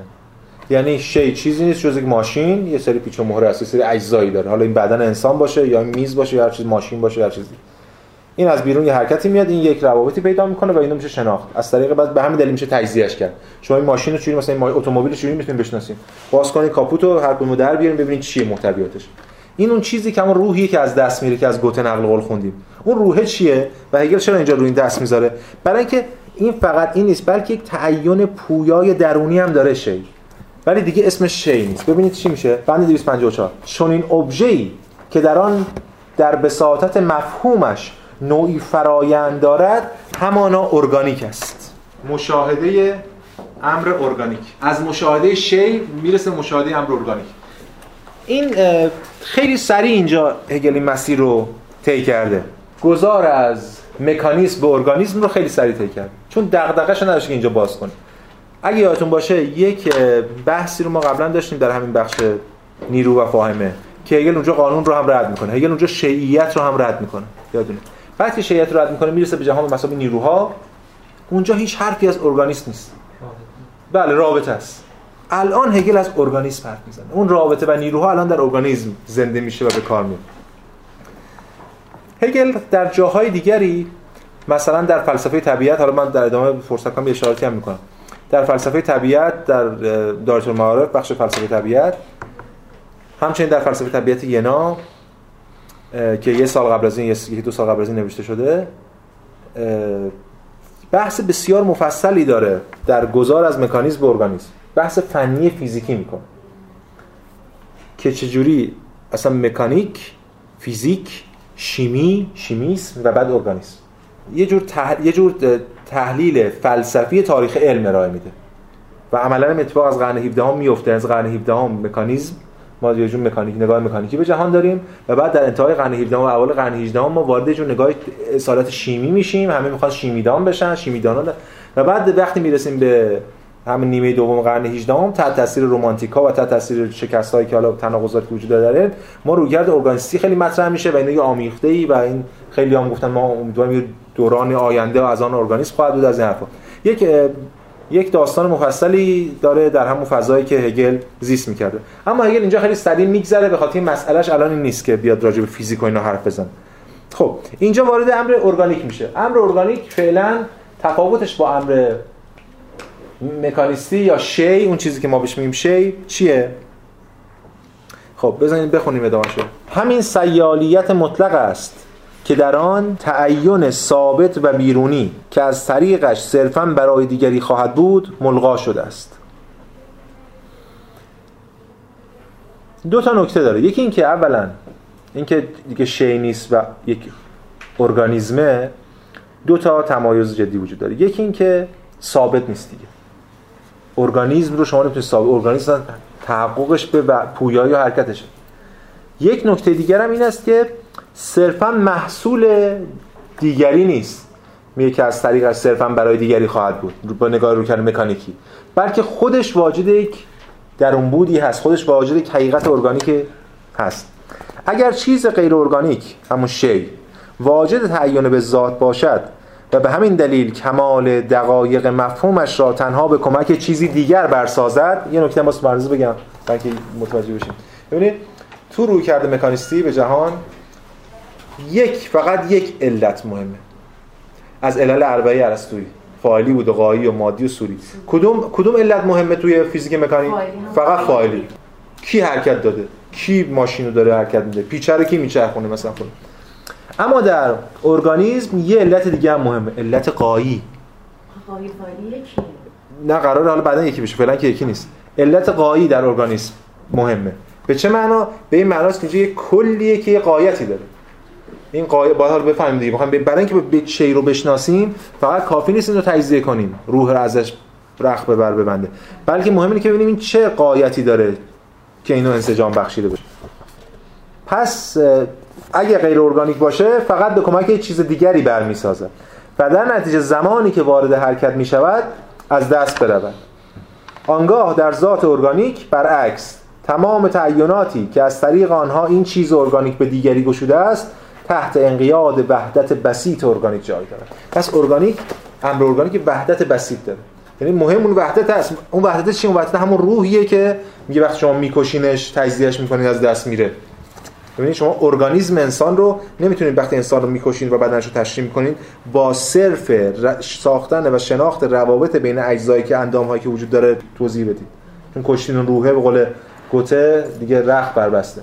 مثلا که این رو به مسابقه کل ارگانیک باید در نظر بگیریم و تحلیل کنیم. اون حتی رو کرده مکانیکی هم نقص نمی‌کنه. این حرفا رو یادتون باشه. کانت هم شبیه حرفا رو می‌زنه توی نقد قوی حکم دیگه.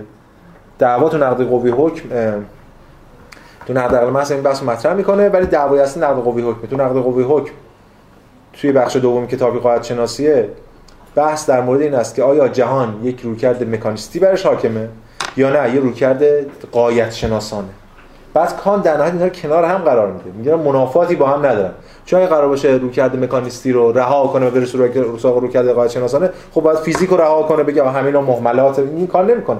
کان میگه اینا از دو منظر مختلفن. مثل که در مورد اون اخلاق هم میگه دیگه. از یه منظر فیزیکی جهان مکانیکیه و بعدش ضرورت حاکمه. از یه منظر ارگانیک از یه منظر خارج از اون رو کرد جهان ارگانیک یک حقیقت ارگانیکه. و همچنین برش آزادی حاکمه نه ضرورت فیزیکی و فلان که مثلا اونجا اخلاقش از دل این در میره و بحث قاعده شناسیشو اونجا مطرح می‌کنه. پس اینه ماجرا بفهم همین مطلبی که گفتین من مثلا بگم که توی تصویری که هگل میده این مسیری که از عقل مدرن شروع میشه و تهش کانت و فرکیه امیدوارم که خب کانت توی نقد سوم خارج نمیشه از این تصویر از این عقل مدرنی که یه تصویرش می‌کنه می‌خواد بزنتش با همین نگاه قایت شناسان نه دیگه برای هگل برای هگل کانت اوجشه. البته باز بحث دیگه واقعا بحث در مورد این که میگم بحث مفصلی واقعا الان خیلی باز کردنش هم لزومی نداره. بحث مفصل این است که آیا کانت در نقد قوه حکم توانست یه صورتبندی برای برون رفت از انصدادهای دو دوالیسم مثلا عقل عملی عقل نظری خودش ارائه بده یا نه؟ برای کانت حتما تلاشهایی می‌کنه با مفهوم قاعده شناسی ولی اینکه به نظر هگل در نهایت کانت اوج این ماجراست این بحث بازه واقعا که آیا نقدهای هگل به کانت واقعا وارد هست و میماند یا نه. نقد قوی حکم به حال روی مرز ایستاده. من اینو درک می‌کنم. یعنی اگه بخوایم بگیم سنت پساکانتی حالا هم فیشته و به ویژه شیلینگ اینا همه از به ویژه خود شیلینگ که می‌دونیم دیگه. اصلا از نقد قوه حکم ادامه راهو میره و نشون میدن که اینجا می‌تونه خارج بشه از اون ایدالیسم بسته سوبژکتیو کانت. کانت اونجا تو غایت شناسی خودش نقد قوه حکم از سوبژکتیویسم خارج میشه. در حالی که تو هیچ کتاب دیگهش خارج نمیشه. تو نقد عقل محض که خارج نمیشه نقد عقل عملی هم یه تو قانون خارج. این هست. یعنی تلاش می‌کنه خارج بشه. چون غایت سوبژکتیو رو یادتون باشه جدا می‌کنه از غایت مثلا کلی و اینا. ولی به حال بحث گشوده ایه که کانت یا فقط مثلا با چهار تا ادله با چهار تا گزاره میشه کانت خارج کرد یا نه؟ سیستم کانتی رو باید دید و سیستم کانتی استعدادها رو در خودش داره. مثلا اینجوری بخوام صحبت ولی سوال مهمیه. میگم بحث بازیه. میشه در موردش حرف زد خب. پس بنابراین ما می‌بینیم که راه برون رفت از این انسداد مکانیک مکانیستی یا جهان به مسابقه امر مکانیکی یا تحلیل مکانیکی جهان مشاهده اون شی یا هر چیزی که بوده ابژه به مسابقه امر ارگانیکه. و باز خیلی از اون بحث ها و نقد هایی که قبلا هم مطرح می شده ادامه پیدا کنه هگل اینجا اشاره هم می‌کنه تو بند 255 قبلا هم ما شبیه اینو خوندیم. قانون در نهایت هیوم هم یه چیز شبیه قبلا نقد مطرح کرده. خود هگل در اون بخشی که تمام نیرو فاهمه بود در مورد قانون حرف می‌زنه همینو مطرح می‌کنه. قانون در نهایت یه شکلی از توتولوژی میشه. یعنی ما با این امر ارگانیک یعنی تبدیل هر ابژه‌ای به یه امر ارگانیک یه سری مسائل حل می‌کنیم. اینکه این برای ابژه قایتی داره یه حرکتی داره اینا. ولی باز در نهایت نمی‌تونیم یک سری مسائل دیگر حل کنیم. باز اون مسائلی که سر قانون هست همچنان بر جای خودش حاکمه. باقیه. یادتون هست که نقد هیوم به قانون چی بود؟ میگه همین دیگه. گفت چون رفتی به جهان خارج نداره ما خودمون یک مفاهیمی خلق می‌کنیم. بعد تو این مفاهیم خودمون با هم دیگه در نسبت قرار میدیم. بعد میگیم که اینا با هم برابرن. خب که چی؟ شما دو رو ساختین یه تعریفی از دو کردین یه تعریفی از علاوه کردین یه تعریفی از مساوی کردین یه تعریفی از چهار کردین بعد میگین دو علاوه دو مساوی چهار. خب این هنر نیست که. شما دارین با اعداد بازی می‌کنین. چون مفاهیم رفتی به جهان خارج نداره. اصلا همین حرف رو در مورد قانون می‌زد. حالا هیوم می‌گفت اینا توتولوژی ان هگل اگه یادتون باشه تو بخش نیرو میگه می قانون توتولوژیه.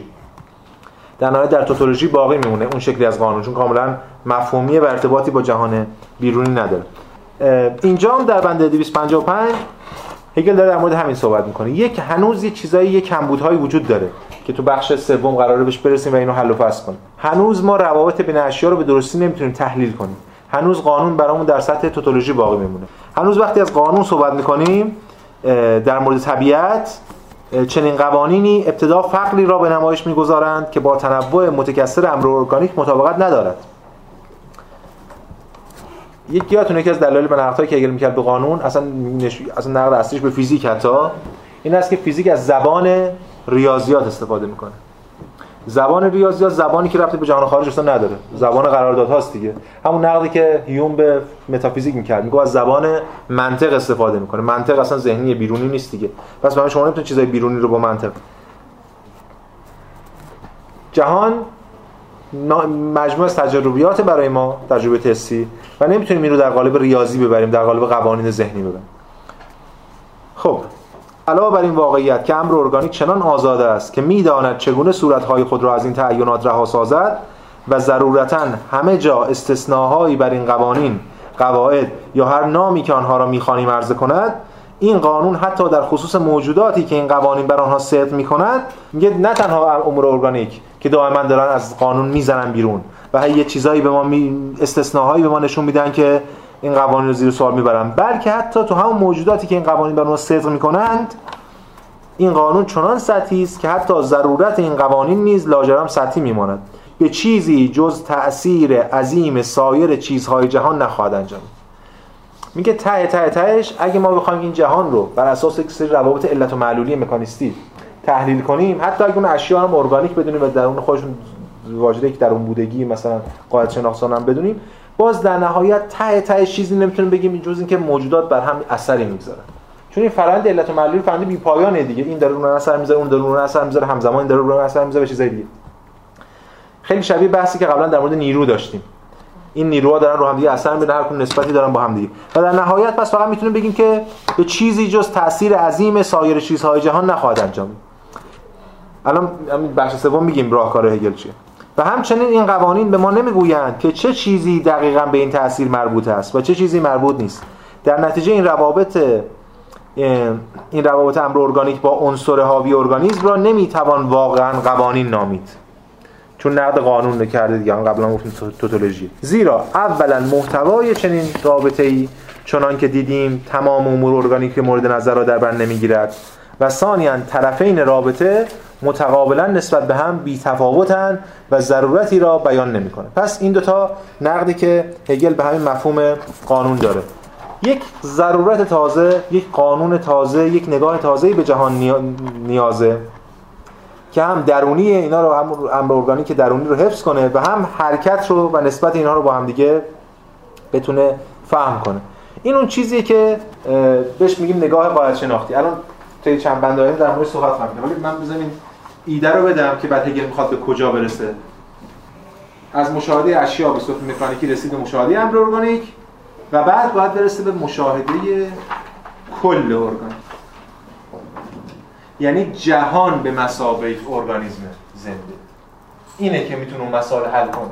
تا وقتی که ما این کارو نکنیم یعنی نگاه مکانیکی باز داشته باشیم به خود امر ارگانیک قوانین ما اونجوری که میگه هم پوشالی میشن هم استثناء هم یا نقض هم چیزایی دیگه. در نهایت اون چیزی که می‌تونه همه ماجرا رو حفظ کنه یک وحدت گرایی یعنی جهان مثل کل ارگانیک یادتون باشه اون ایده جهان بدن شیلینگی که جهان یک کل زنده است.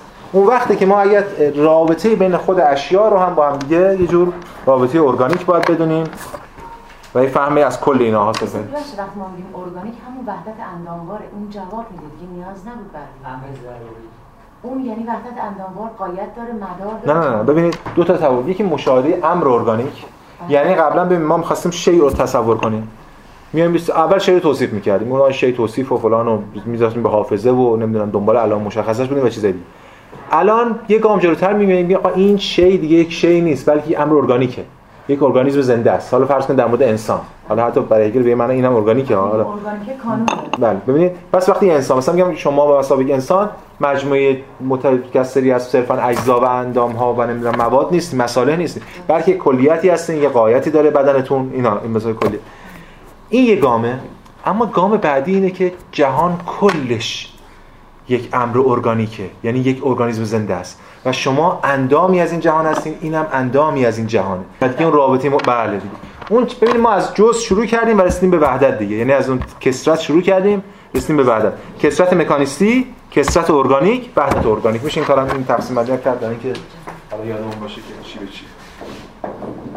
کسرت مکانیستی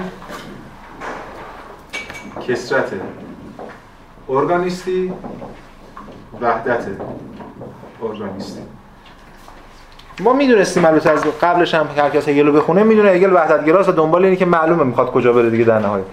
و منم خودم یکم زودتر از این مسیری که تو همین کتاب و اینا بحث مطرح کردیم ناخریه رو گفتم. برای اینکه دور نم... ذهنیتی بده به ما. هنوز ما به این نرسیدیم ولی گام به گام داریم بهش نزدیک میشیم. ببینید بخش ب یعنی بخش دوم پاراگراف 255 این ضرورت از آنجایی که نمی‌توان آن را به منزله ضرورت درونی ذات درک کرد در این حال دیگر وجود متعین نیست و نمی‌توان آن را در فعلیت مشاهده کرد بلکه از آن خارج شده است.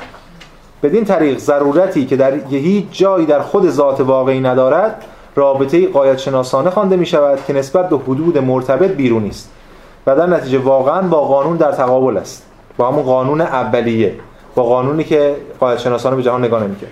این رابطه قایت شناسانه فکری کاملا آزاد از طبیعت ضروری است که این طبیعت ضروری را وامی نهد و برای خودش از آن فراتر می رود خیلی تنین کانتی داره. تمایز بین آزادی و ضرورت. این کدوم ضرورته؟ یه ضرورت فیزیکی طبیعی جبری مکانیسیه که کانت می‌خواد ردش کنه ولی از طرف از یه شکلی از ضرورتی که در قانون باشه می‌خواد در نهایت دفاع کنه دیگه کانت. همین یه جور ضرورت قاعده شناختی باید ببینیم میشه بهش رسید یا نه. اما در ادامه طبق همین منطقی که گام به گام داریم با هم دیگه پیش میریم یه تناقضی وجود داره. تناقض بین همینه دیگه یعنی همین تناقضی که ما رو میرسونه به مشاهده کل ارگانیک. تناقض بین نگاه قایت شناختی و نگاه یه جور نگاه شی محور. این تناقضی که هگل میگه بین تناقض بین قایت و برای خود بودن. ببینید در بند 259 میگه خیلی چیز ساده است میگه این آگاهی مشاهدهگر در این موجود موجود مفهوم قایت را باز نمی‌شناسد یا اینکه مفهوم قایت نه در جای دیگر. در فهمی دیگر بلکه تنها در اینجا به مسابقه یک چیز وجود دارد. عقل مشاهدهگر تمایز قائم قائل می شود میان دو تا چیز. یکی مفهوم قایت یکی هم برای خود بودن و سیانت از خود. اما این تمایز در حقیقت یک تمایز نیست. کی اینجا گفته بود به من اینو؟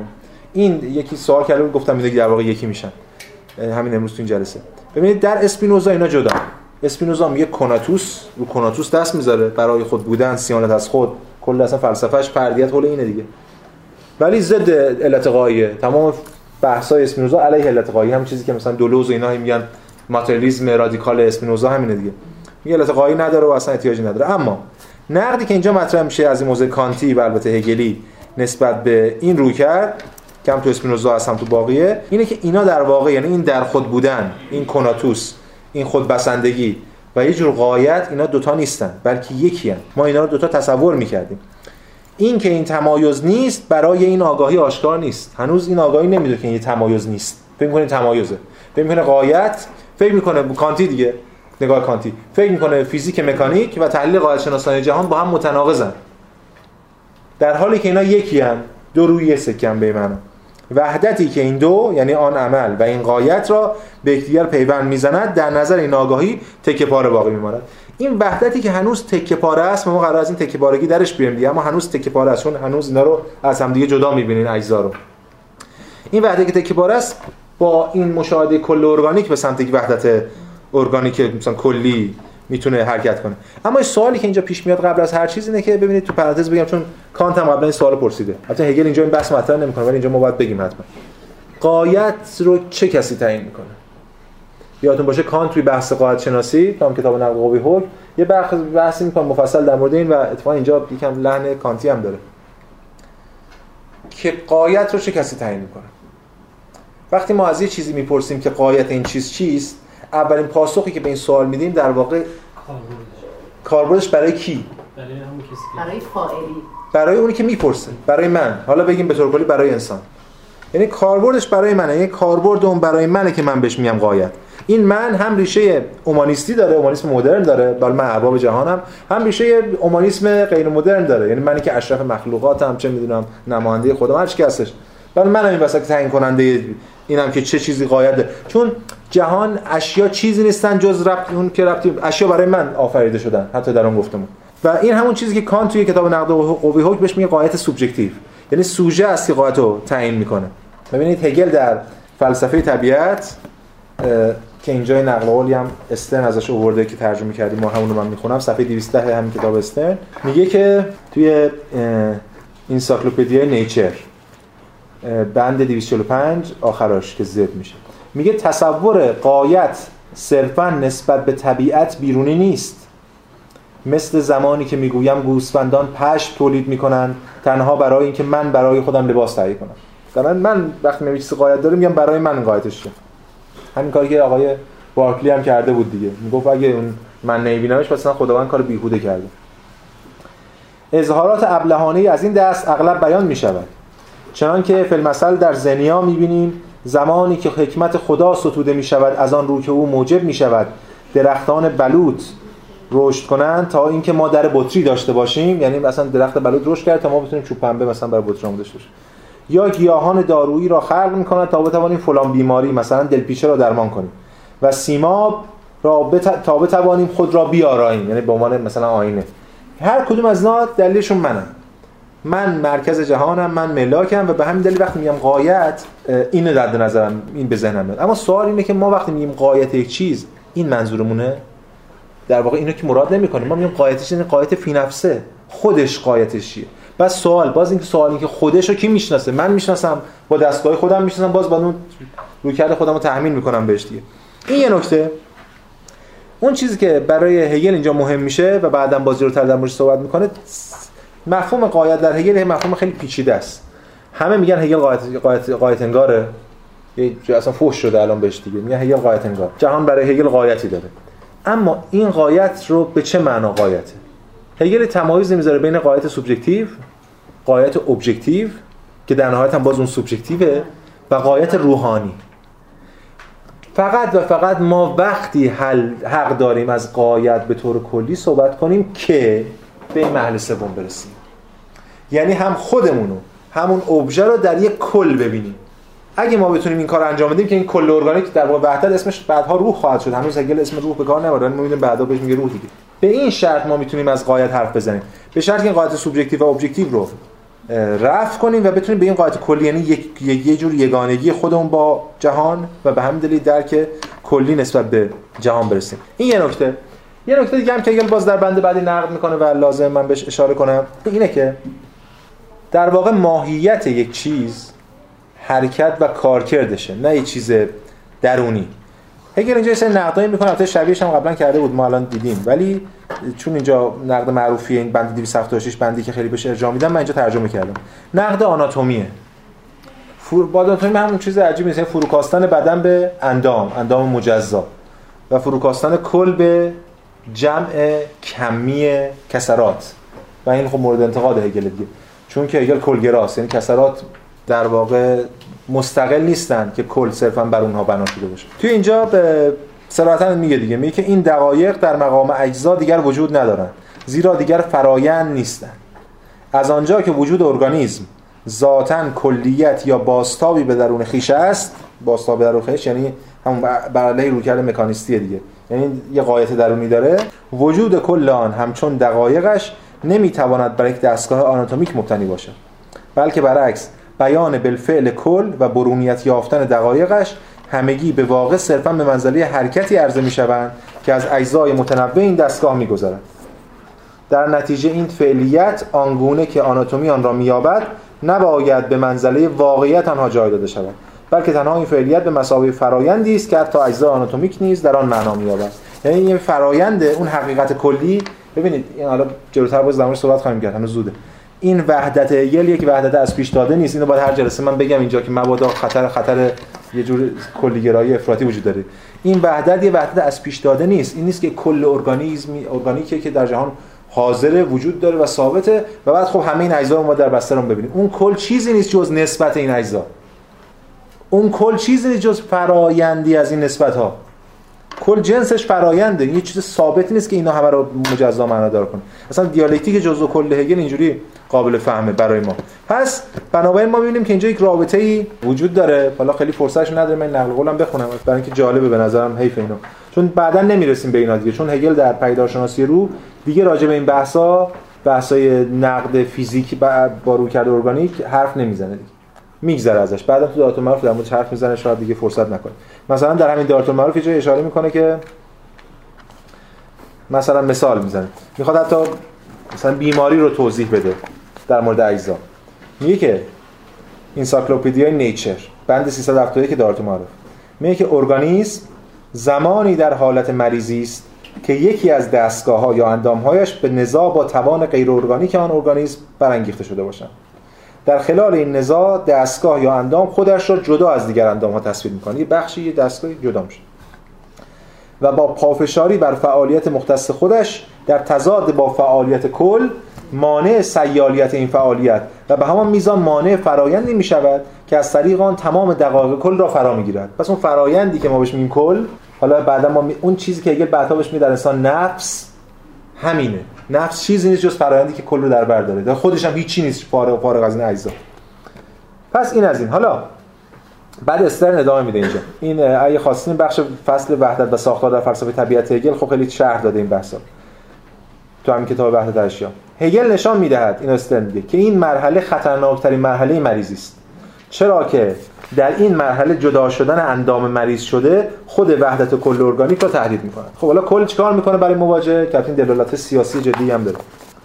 با این حال در مرحله بعدی بیماری مرض تبدیل به تب میشه که کل بدن را فرا می‌گیرد و کل ارگانیسم را مبتلا می‌سازد. ببینید ارگانیسم اونو کنار نمی‌زنه پرت نمی‌کنه بلکه تب می‌کنه.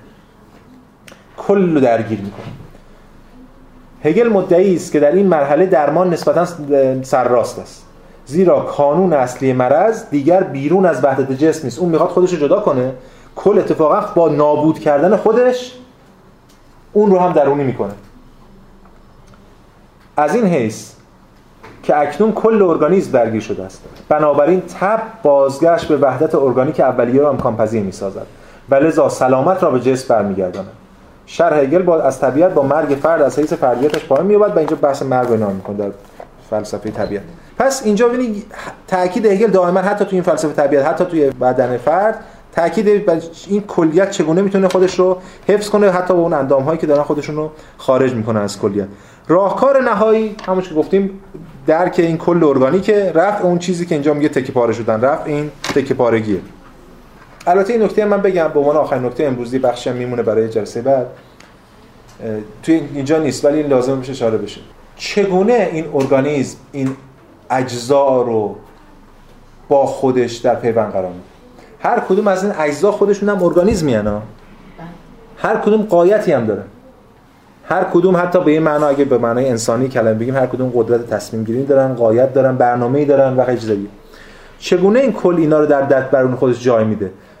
بدون اینکه اینا خودشون بدونن اجزایی از اون کل هستن و فکر می‌کنن جدا است این اون چیزی که هگل با اون مفهوم مکر عقل نشونش میده. با اون استعاره مکر عقل که شاید باشیم.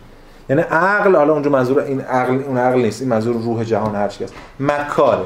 یعنی فریبنده است. یک جوری قایت خودش رو در اجزا محقق می‌کنه که اجزا ندونن که دارن قایت اون رو محقق می‌کنن که فکر کنن دارن قایت خودشون رو محقق می‌کنن.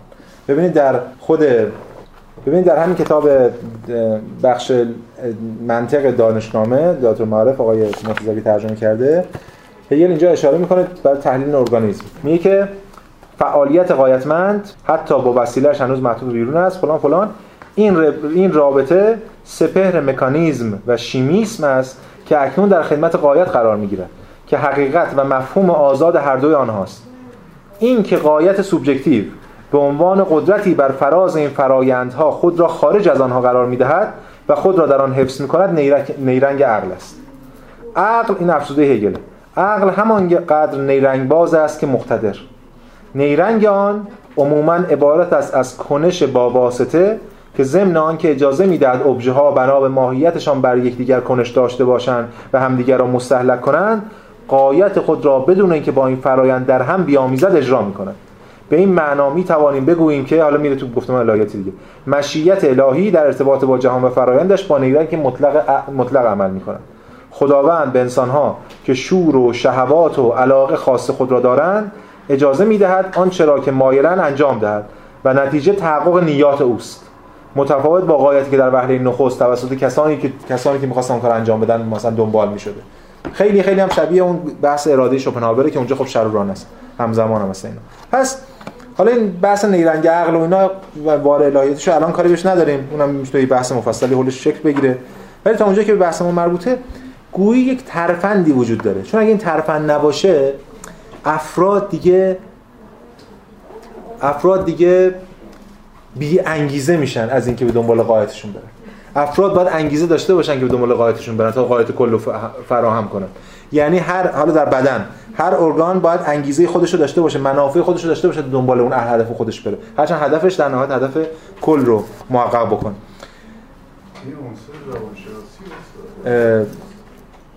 نه می‌تونیم ما از تعابیر روانشناختی بهره بهره بگیریم برای اینکه چیزی رو توضیح بدیم دیگه.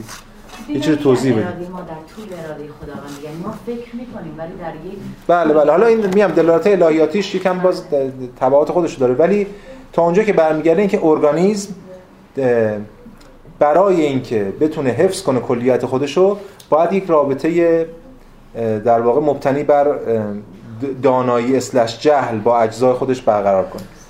و حالا این بحث رو من اینجا مطرح کردم چون بعدا با این بحث هم باز کار داریم ما که چگونه این آگاهی اجزا چگونه در پیوند با کل می‌تونه کل رو تعمیق کنه به رو پیشرفت کل به حرکت کنه یا اینکه کل رو نابود کنه.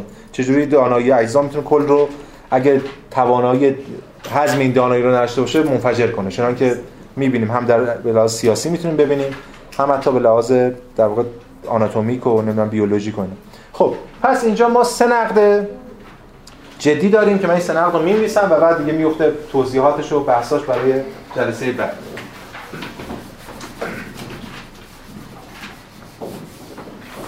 سه نقد جدی که میشه گفت سه نقد اصلی روی عقل مشاهده هم بوده. که میشه ما استخراج کنیم از این بحثایی که تا کردیم و بحثایی که در ادامه خواهیم داشت.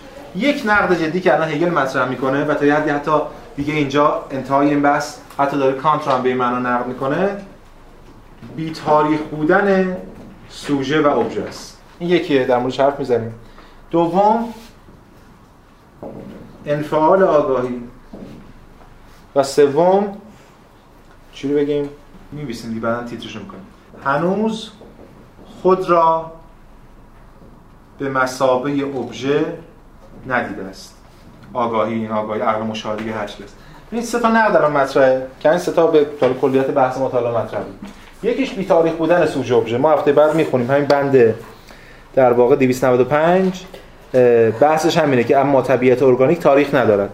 این تاریخ اینجا نقدی که مطرح می‌کنه و رهاش می‌کنه بحث رو بعد ادامه یکی انفعال آگاهیه که آگاهی مشاهدهگر تا داره مشاهده می‌کنه.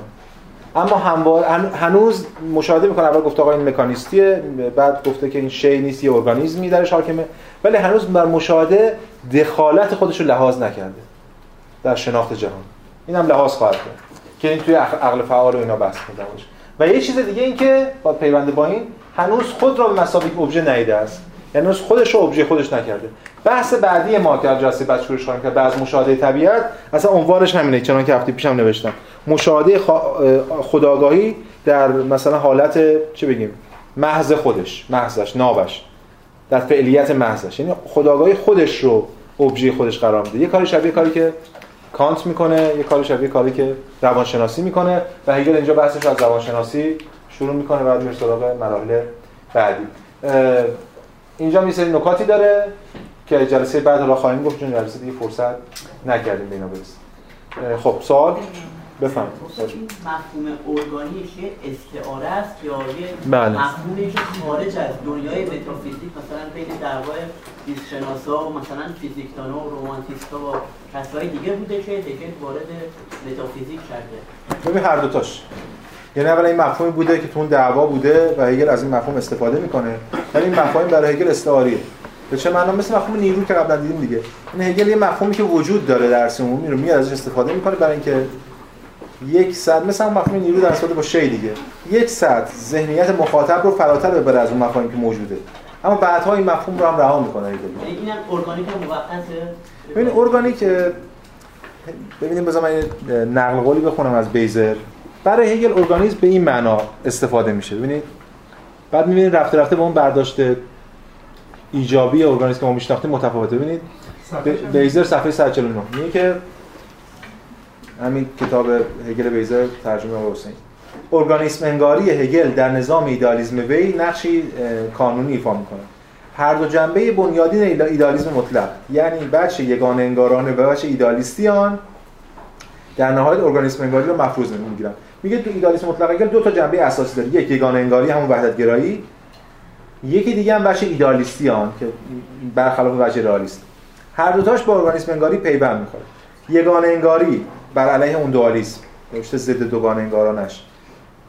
بر این فرضیه ارگانیستی مبتنی است که امر روانی و امر فیزیکی امر ایدئال و امر واقعی فقط مراحل گوناگون پرورش و درجات تشکل یک نیروی زنده واحدند. این یکی. اون ورش ایدالیسم بر این آموزه ارگانیستی مبتنی است که هر چیزی که واقع در طبیعت و تاریخ است با مقصود یا قایتی هم است خب هگل این استفاده در ارگانیسم می‌کنه. دو تا امکان بهش میده ارگانیسم برای فراروی از اون روکر مکانیستی. اما آیا هگل وقتی میگه ارگانیسم فهم هگل از جهان به مسابق امر ارگانیک در حد برداشت چه می‌دونم اون افرادی که دوره خودش از ارگانیسم صحبت می‌کردن قطعا نه. این فقط یه مفهوم هگل کاملا هم کارش اینه دیگه. مفاهیم رو وام می‌گیره از آن خود می‌کنه.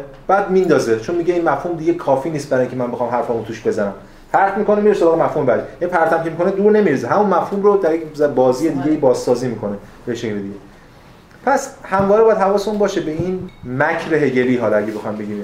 یعنی این فرند یعنی شما فکر می‌کنید که می‌دونید هگل داره در مورد چی صحبت می‌کنه و هگل هم می‌خواد شما فکر کنید که می‌دونید در مورد چی صحبت می‌کنه. بعد رفته رفته شما می‌بینید که اون مفهوم که داره هگل ازش صحبت می‌کنه اون اون معنایی که داره انتقال میده دیگه اون مفهوم مناسبش نیست. مجبور این لباس رو در بیاره لباس بعدی رو بپوشه مثلا.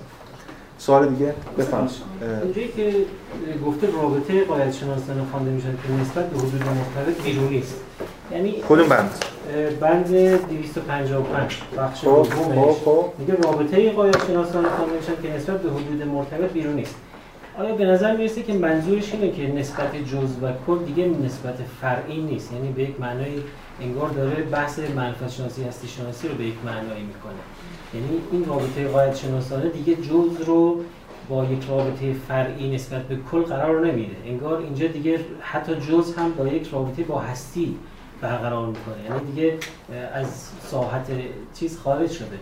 ببینید این حالا ما خیلی بحث نکنیم در این مورد. گفتم بیشتر از همه برای اینکه بفهمیم این رو چون جمله بعدش هم کمک می‌کنه ما سر نسبت طبیعت ضرورت طبیعت و آزادی. خیلی به می‌خوره با حرف کان یه بحثی که داره که ما دیدیم صحبت کردیم. از کل ارگانیک حرف می‌زنه و موضوع شما هم همین بود در میگید آقا اینجا گفته که این نسبت به حدود مرتبط بیرونی است به این دلیلی که این در واقع درون بود نسبت که نسبت داره با جهان و نسبت با جهان میشه فهمیدش. اما یه نکته دیگه هم باید لحاظ کرد. اونم اینه که در بعدش میگه میگه بدل نتیجه واقعا با قانون در تقابل است. یعنی معرفت شناسی نیست. باید ببینیم چه چیز با چه چیزی در قانون در تقابل. یکیش بچه معرفت شناسی میشه. یه وجوه دیگه هم داره که اینجا بهش اشاره کرده مثلا با همین بچه توتولوژیک ماجرا این که میگه با حدود مرتبط نسبت به حدود مرتبط بیرونی است بله معرفت شناسانه است دیگه. من می‌خوام این نقل معرفت شناسی معرفت شناسی بکنم.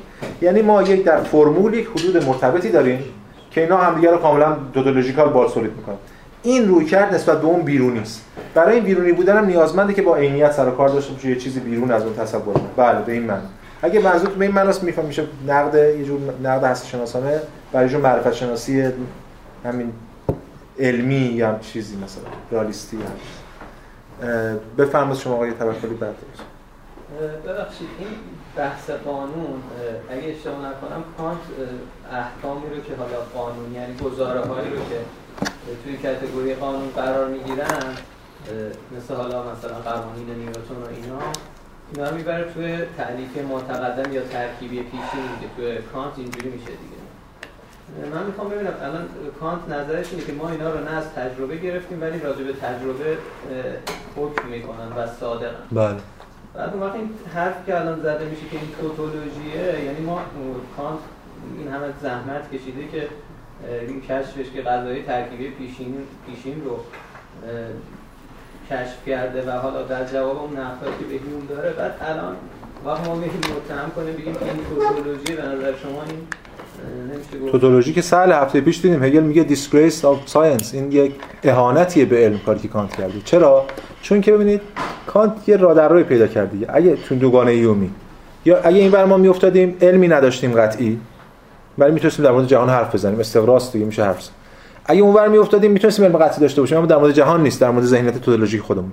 کانت یه رادرروی ایجاد می‌کنه. میگه یه چیزی هست که از تجربه حاصل نشده اما محتوای ذهن منم نیست. یعنی فطری نیست مثل اون عقلگرایی که میگن اسپینوزا اونم دکارت دیگران میگن. اما از طرفی تجربه نیست. اون خود دستگاه خود اون دستگاه شناخته من پس به این معنا کانت فطری گراست اما فطریش با ایده فطری نیست. دستگاه گرای فطری. یه دستگاهی من دارم. اون دستگاه من اگه در مورد جهان حرف بزنه تعلیفی پیشینیه. به قول شما ترکیب پیشین یعنی پیشینیه. چرا؟ چون اون دستگاه شرط تجربه من. اصلا مکان و زمان من باید بتونم تو اصلا دیده بشه. از طرف دیگه اما در مورد جهان خارج هم هست. چون وقتی در مورد جهان صحبت می‌کنم در واقع در مورد دارم در مورد جهان تجربه می‌کنم. این این اینو تجربه تا اون تجربه بیرونی نباشه این اصلا کور خالیه مثل آب میوه گیری که تو آب تو میوه ننداختین که آب میوه تحویلتون بده. خب این روش کرده کانت. اما مسئله اصلی در مورد این است که اولا اینجا ما هفته پیشم یه اشاره کردم. ما یه شکلی از رئالیسم در هگل داریم. یه جور بهیای رئالیسم خاصی. رئالیسم پساکانتی. به این معنا که در نهایت کانت هم باز اگه هیوم باشه میگه باز تو هم در مورد خود جهان حرف نمی‌زنی.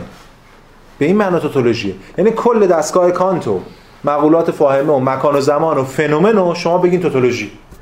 یه نومن اونور میمونه که هیوم میگه آقا من که میگم شده شناخته شده نیست. کانت هم میگه ما کاری به اون نداره این توتولوژی به این معنی دیگه. یعنی این دستگاه داره اون اونو می‌سازه. خود کانت صراحتا میگه در نقد ما تنها به چیزی می‌توانیم علم داشته باشیم که از پیش خودمان در اشیا گذاشته باشیم. این توتولوژی نیست.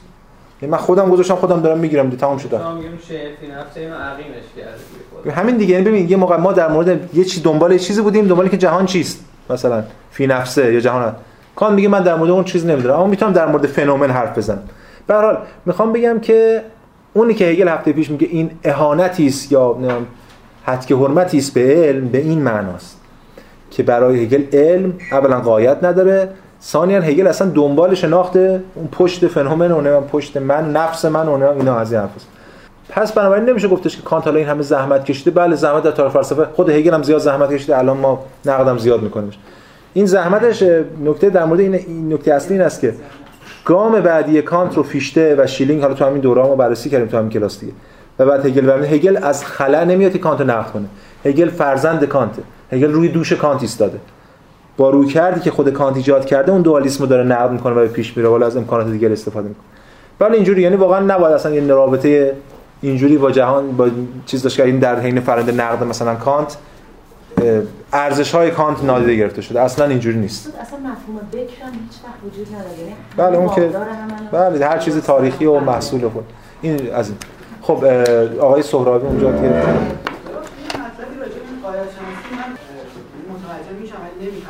در تا قبل از یه وقتی ما راجع به قاعدت صحبت می‌کردیم یه جنبه هستی شناسانه داشت. یعنی در در ماندگار نبودش. مثلا ارسطو داره صحبت می‌کنه راجع به قاعدت هستش وجود داره. ولی وقتی که هگل در مورد قایت صحبت می‌کنه یه یا همون مطلق چیزی نیستش که الان باشه. نتیجه است. اگر اینجوری در نظر بگیریم اون وقت چطوری می‌تونه این چیزی که مدام در حال شونده به سمت یک قایتی حرکت کنه؟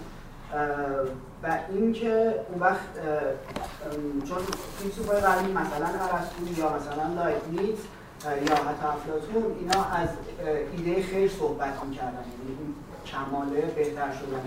اینجا توی سیستم هگل ایده خیر کجا قرار می‌گیره؟ اگه اون اول نیستش از اول حضور نداره. بله ببینید سوال که سوال جدیه بی تردید ولی جوابش رو الان ما نمی‌تونیم بگیم. به بحث ما که ربطی نداره چون اینجا در مورد قایت نزد هگل خیلی حرف نزد. نمی‌تونیم الان جوابشو بدیم. این چون که ما باید یه سری چیزایی رو تبیین کنیم. باید ببینید وقتی در فلسفه تو امروز بحثم یه اشاره کردم وقتی در فلسفه هگل حرف از قایت می‌زنیم باید ببینید به چه معناست. بله این قایت قایت ارسطویی نیست. قایت ارسطویی فعلیت مطلقی داره. یه چیزی از اونجا حالا در ساعت هستی شناسانش میگیم یه خدا حالا محرک نامتحرکی اونجا و کل جهان به شوق اون در حرکتن. از این حرف. یک ماهی یک وجودی داره. یا حتی یه جاهایی میگه حتی اون مثلا درخت بر دانه مقدمه وجود درخت. باید اندیشه درخت در ذهن دانه باشه تا دانه به سمت درخت شدن بره وگرنه دانه که چوبه که جهتی نداره. اما در هگل این حرکت به سمت قایت درونزاست. و مسئله در مورد اینه که این است که این این حرکت رو یا یک قایت بیرونی چه به صورت ادیان ابراهیمی از حیث دخالت مستقیم چه مثل ارسطوش به صورت یه جور الگویی که همه دارن به سمتش میرن عمل نمی‌کنه. بلکه اون قایت از پیش در خود امر هست. حرکت در اون زاه این خیلی مهمه. یعنی این ایمننت بودن حرکت در اون ماندگاری در اون زا بودن حرکت ایدهش همینه. درسته که حرکت داره انجام میشه به سمت قایتی اما اون قایت فقط در خود قایت چیزی از پیش آماده نیست در بیرونی جایی. خب سوال چجوری اصلا حرکت ممکنه؟ این حرکت دیگه ارسطویی نیست. هر حرکت ارسطویی تکلیف روشن یه قوه یه فعلیه این پا میشه میره پیش اونجا. حالا این قوه کمی باشه کیفی باشه هر چیز که. تو اگل اینجوری نیست. تو اگل این حرکت دیالکتیکیه. یک منطق دیگری حاکم این منطق به این معنا درونزاست که یک امری از بطن خودش یعنی حرکت گام بعدی شما رو این در کلام گام بعدی شما رو نه مسیر. بلکه تناقضات درونی خود اکنونتون رقم می‌زنه. این خیلی مهمه. تو مسیر داره. آقا این جاده حرکت بعدی چیه؟ اون جلوتر. جاده رو بترا تو اگل جاده ای نداره به قول آقای مراد خانی میگه مثل این کولاک های برفی شما تا پا می‌ذاری پای بعدی رو می‌ذاری نفر بعدی می‌خواد پا بذاره معلوم نیست. گم شدن. جاده وجود نداره اینجا. چه چیزی مسیر رو جهت حالا جو وقتی جاده وجود نداره خیلی هم میگن خب جهتی هم نداره. اصلا روکر مکانیستی خیلی هاشون میگن قایتی وجود نداره. از بیخ می‌زنن ماجرا. هگل میگه قایت وجود اما قایت چه چیزی تعیین می‌کنه؟ همین اکنون من تناقضات خود وضعیت من. یه سوی به من میده. اینجوری. آره. اینجا حداقل نباید ایده خیلی یا کمال پیشینی باشه. پیشینی هست به یه شکلی. نه به اون شکلی واقعا وجود داره. ولی به این شکل خود این امکان پیشروی دیالکتیکی پیشینیه بله. و هگل اینو پیش‌فرض می‌گیره. ما می‌تونیم نقد کنیم هگل کاری که آدورنو اینا می‌کنن. که از کجا معلوم این حرکت؟ اصلا این فرآیند پیشرونده باشه. یا پیشرفتی بحث ضرورت. شرط باز میشه دفاع کرد. هگل یه ضرورتی در درونش توی خود این در این فرمول یعنی رویکرد دیالکتیکی ضرورت درونی می‌کنه. به خاطر اینکه شما نمی‌تونید تناقضی داشته باشید و تناقضات با هم دیگه دست به عمل نزنن. ضرورت روند تاریخ ضروری اما پیشروندگیش یا اون چیزی که به شما میگه خیره یا شره این یه بحثه. من من معمولا اگه بخوام خیلی پاسخ کلی بدم سری بگذرم. میگم که هگل خیر روند پیشروی تاریخ به سمت خیر رو پیشفرض می‌گیره. تحت تاثیر ادیان ابراهیمی احتمالاً. ولی ولی من خودم قائل نیستم به این. یعنی به این معنی قائل نیستم که به نظرم میشه از هگل دفاع کردی جایی. ولی الان امکان دفاعشو نداریم. باید یه مبانی بگیم در مورد. نه امیدوارم جواب من تا یه حدی حداقل پاسخی باشه. حداقل از اون تناقضی که شما داشتین بیرون اومده باشه. خب بفرمایید. بعد سوال شما جواب. به نظر یه استاد یه کلاس ایشون در معتقد بودن که کتاب بریزه این مقدار به خیلی به دیدگاه‌های در واقع هست بله منم قائلم. بله درست. خیلی حرف دقیقه بله. الان که مثلا در این بحثایی که جناب خیلی در در مورد مثل امر ارگانیک مثلا خیلی توسعه نمیده. استاد به نظرتون نمی‌رسه این که در واقع من اینجوری که می‌بینم هگل داره توصیف می‌کنه برای برای رسیدن به کلیت در واقع از ارگانیک داره در واقع مدد می‌گیره و این امر ارگانیک بیشتر توصیفگر هستش. اینجا مثلا در واقع اون ذاتگرایی هگل آیا ناپیدا نمیشه. آیا به طور کلی اساسا ابژه مثلا در واقع اینجا ابژه مثلا توی امر ارگانیکی اساسا دیگه هیچ منظری پیدا نمی‌کنه؟ به حال میگم باز چند تا سوال خیلی جدیه. در مورد رویکرد بیزر که منم خودم منتقدم نسبت به این کتابا که هر کس بخواد جدی شروع کنه هگل اول اصلا این کتاب معرفی می‌کنم بهش ولی واقعا کتاب یعنی انتقاد جدی بهش مطرح یه جاییش هم که همین بله شیلینگی بیشتر. در مورد این بحثی که الان کردیم ما از جلسه پیشم من اشاره کردم الان دوباره گفتم. ببینید هگل داره با یه رویکرد ایدالیستی داره یه شکلی از رئالیسم مشاهدهگر رو نقد می‌کنه. یه جایی هگل جلسه پیش بیشتر دیدیم. یه جایی هگل خود رویکرد ایدالیستی مثلا کانتی رو هم نقد می‌کنه. گفتیم از منظر هگلی شیلینگی. هنوز دعوای هگل و شیلینگ اینجا روشن و هویدا نیست. بعدها تو پیش تو پیش گفتار بوده و بعدها هویدا خواهد شد. تو خود پدیدارشناسی هم بحثش مطرح میشه. این از این ماجرا. یعنی نبرد بین هگل و شیلینگ رو فعلا واردش نمیشیم. خود هگل هیچ وقت نقد نمی‌کنه به این شکل. از طرف دیگه شما میگید توصیف ببینید دو بحث وجود داره. یکی اینکه هگل وقتی که این جریان ها رو داره تبیین می‌کنه در واقع این فراینده اون چیزی که خود هگل هم اولش تو پیشگفتار گفته حتی تو اون آگهی پیدارشناسی که با همینجا ترجمه کردیم متن انگلیسی رو خوندیم گفته در نهایت می‌خواد یک نمایشی ارائه بده. آره یک خب حالا بعد بس ببین دیال... ببین دیالکتیک دیالکتیک اینه. چی دیالکتیک نیست؟ خود دیالکتیکه. اگه هر تعریفی از دیالکتیک هگل دارین اینه. یعنی اگه این خود دیالکتیکه شما نمی‌تونید بگید دیالکتیکی نیست. این خود دیالکتیک. تعریف. خب حالا یک نمایشی می‌خواد ارائه بده یک بچی حالا این نمایشی می‌خواد ارائه بده خود اون گروه مختلف رو به نحوی کنار هم میچینه و بیان می‌کنه که درست این نمایشه. در نهایت یه شکلی از توصیفه یه شکلی از تعریف ماجراست. انگار داره تاریخی مثلا میگه این گفته اون رو گفته فلان فلان. اما این توصیف توصیف انتقادیه. به این معنا که در این رو توصیف می‌کنه سعی می‌کنه روی تناقضات اینم دست بذاره برای اینکه اینا رو با هم دیگه درگیر کنه و بره محلی بعد و بره محلی بعد.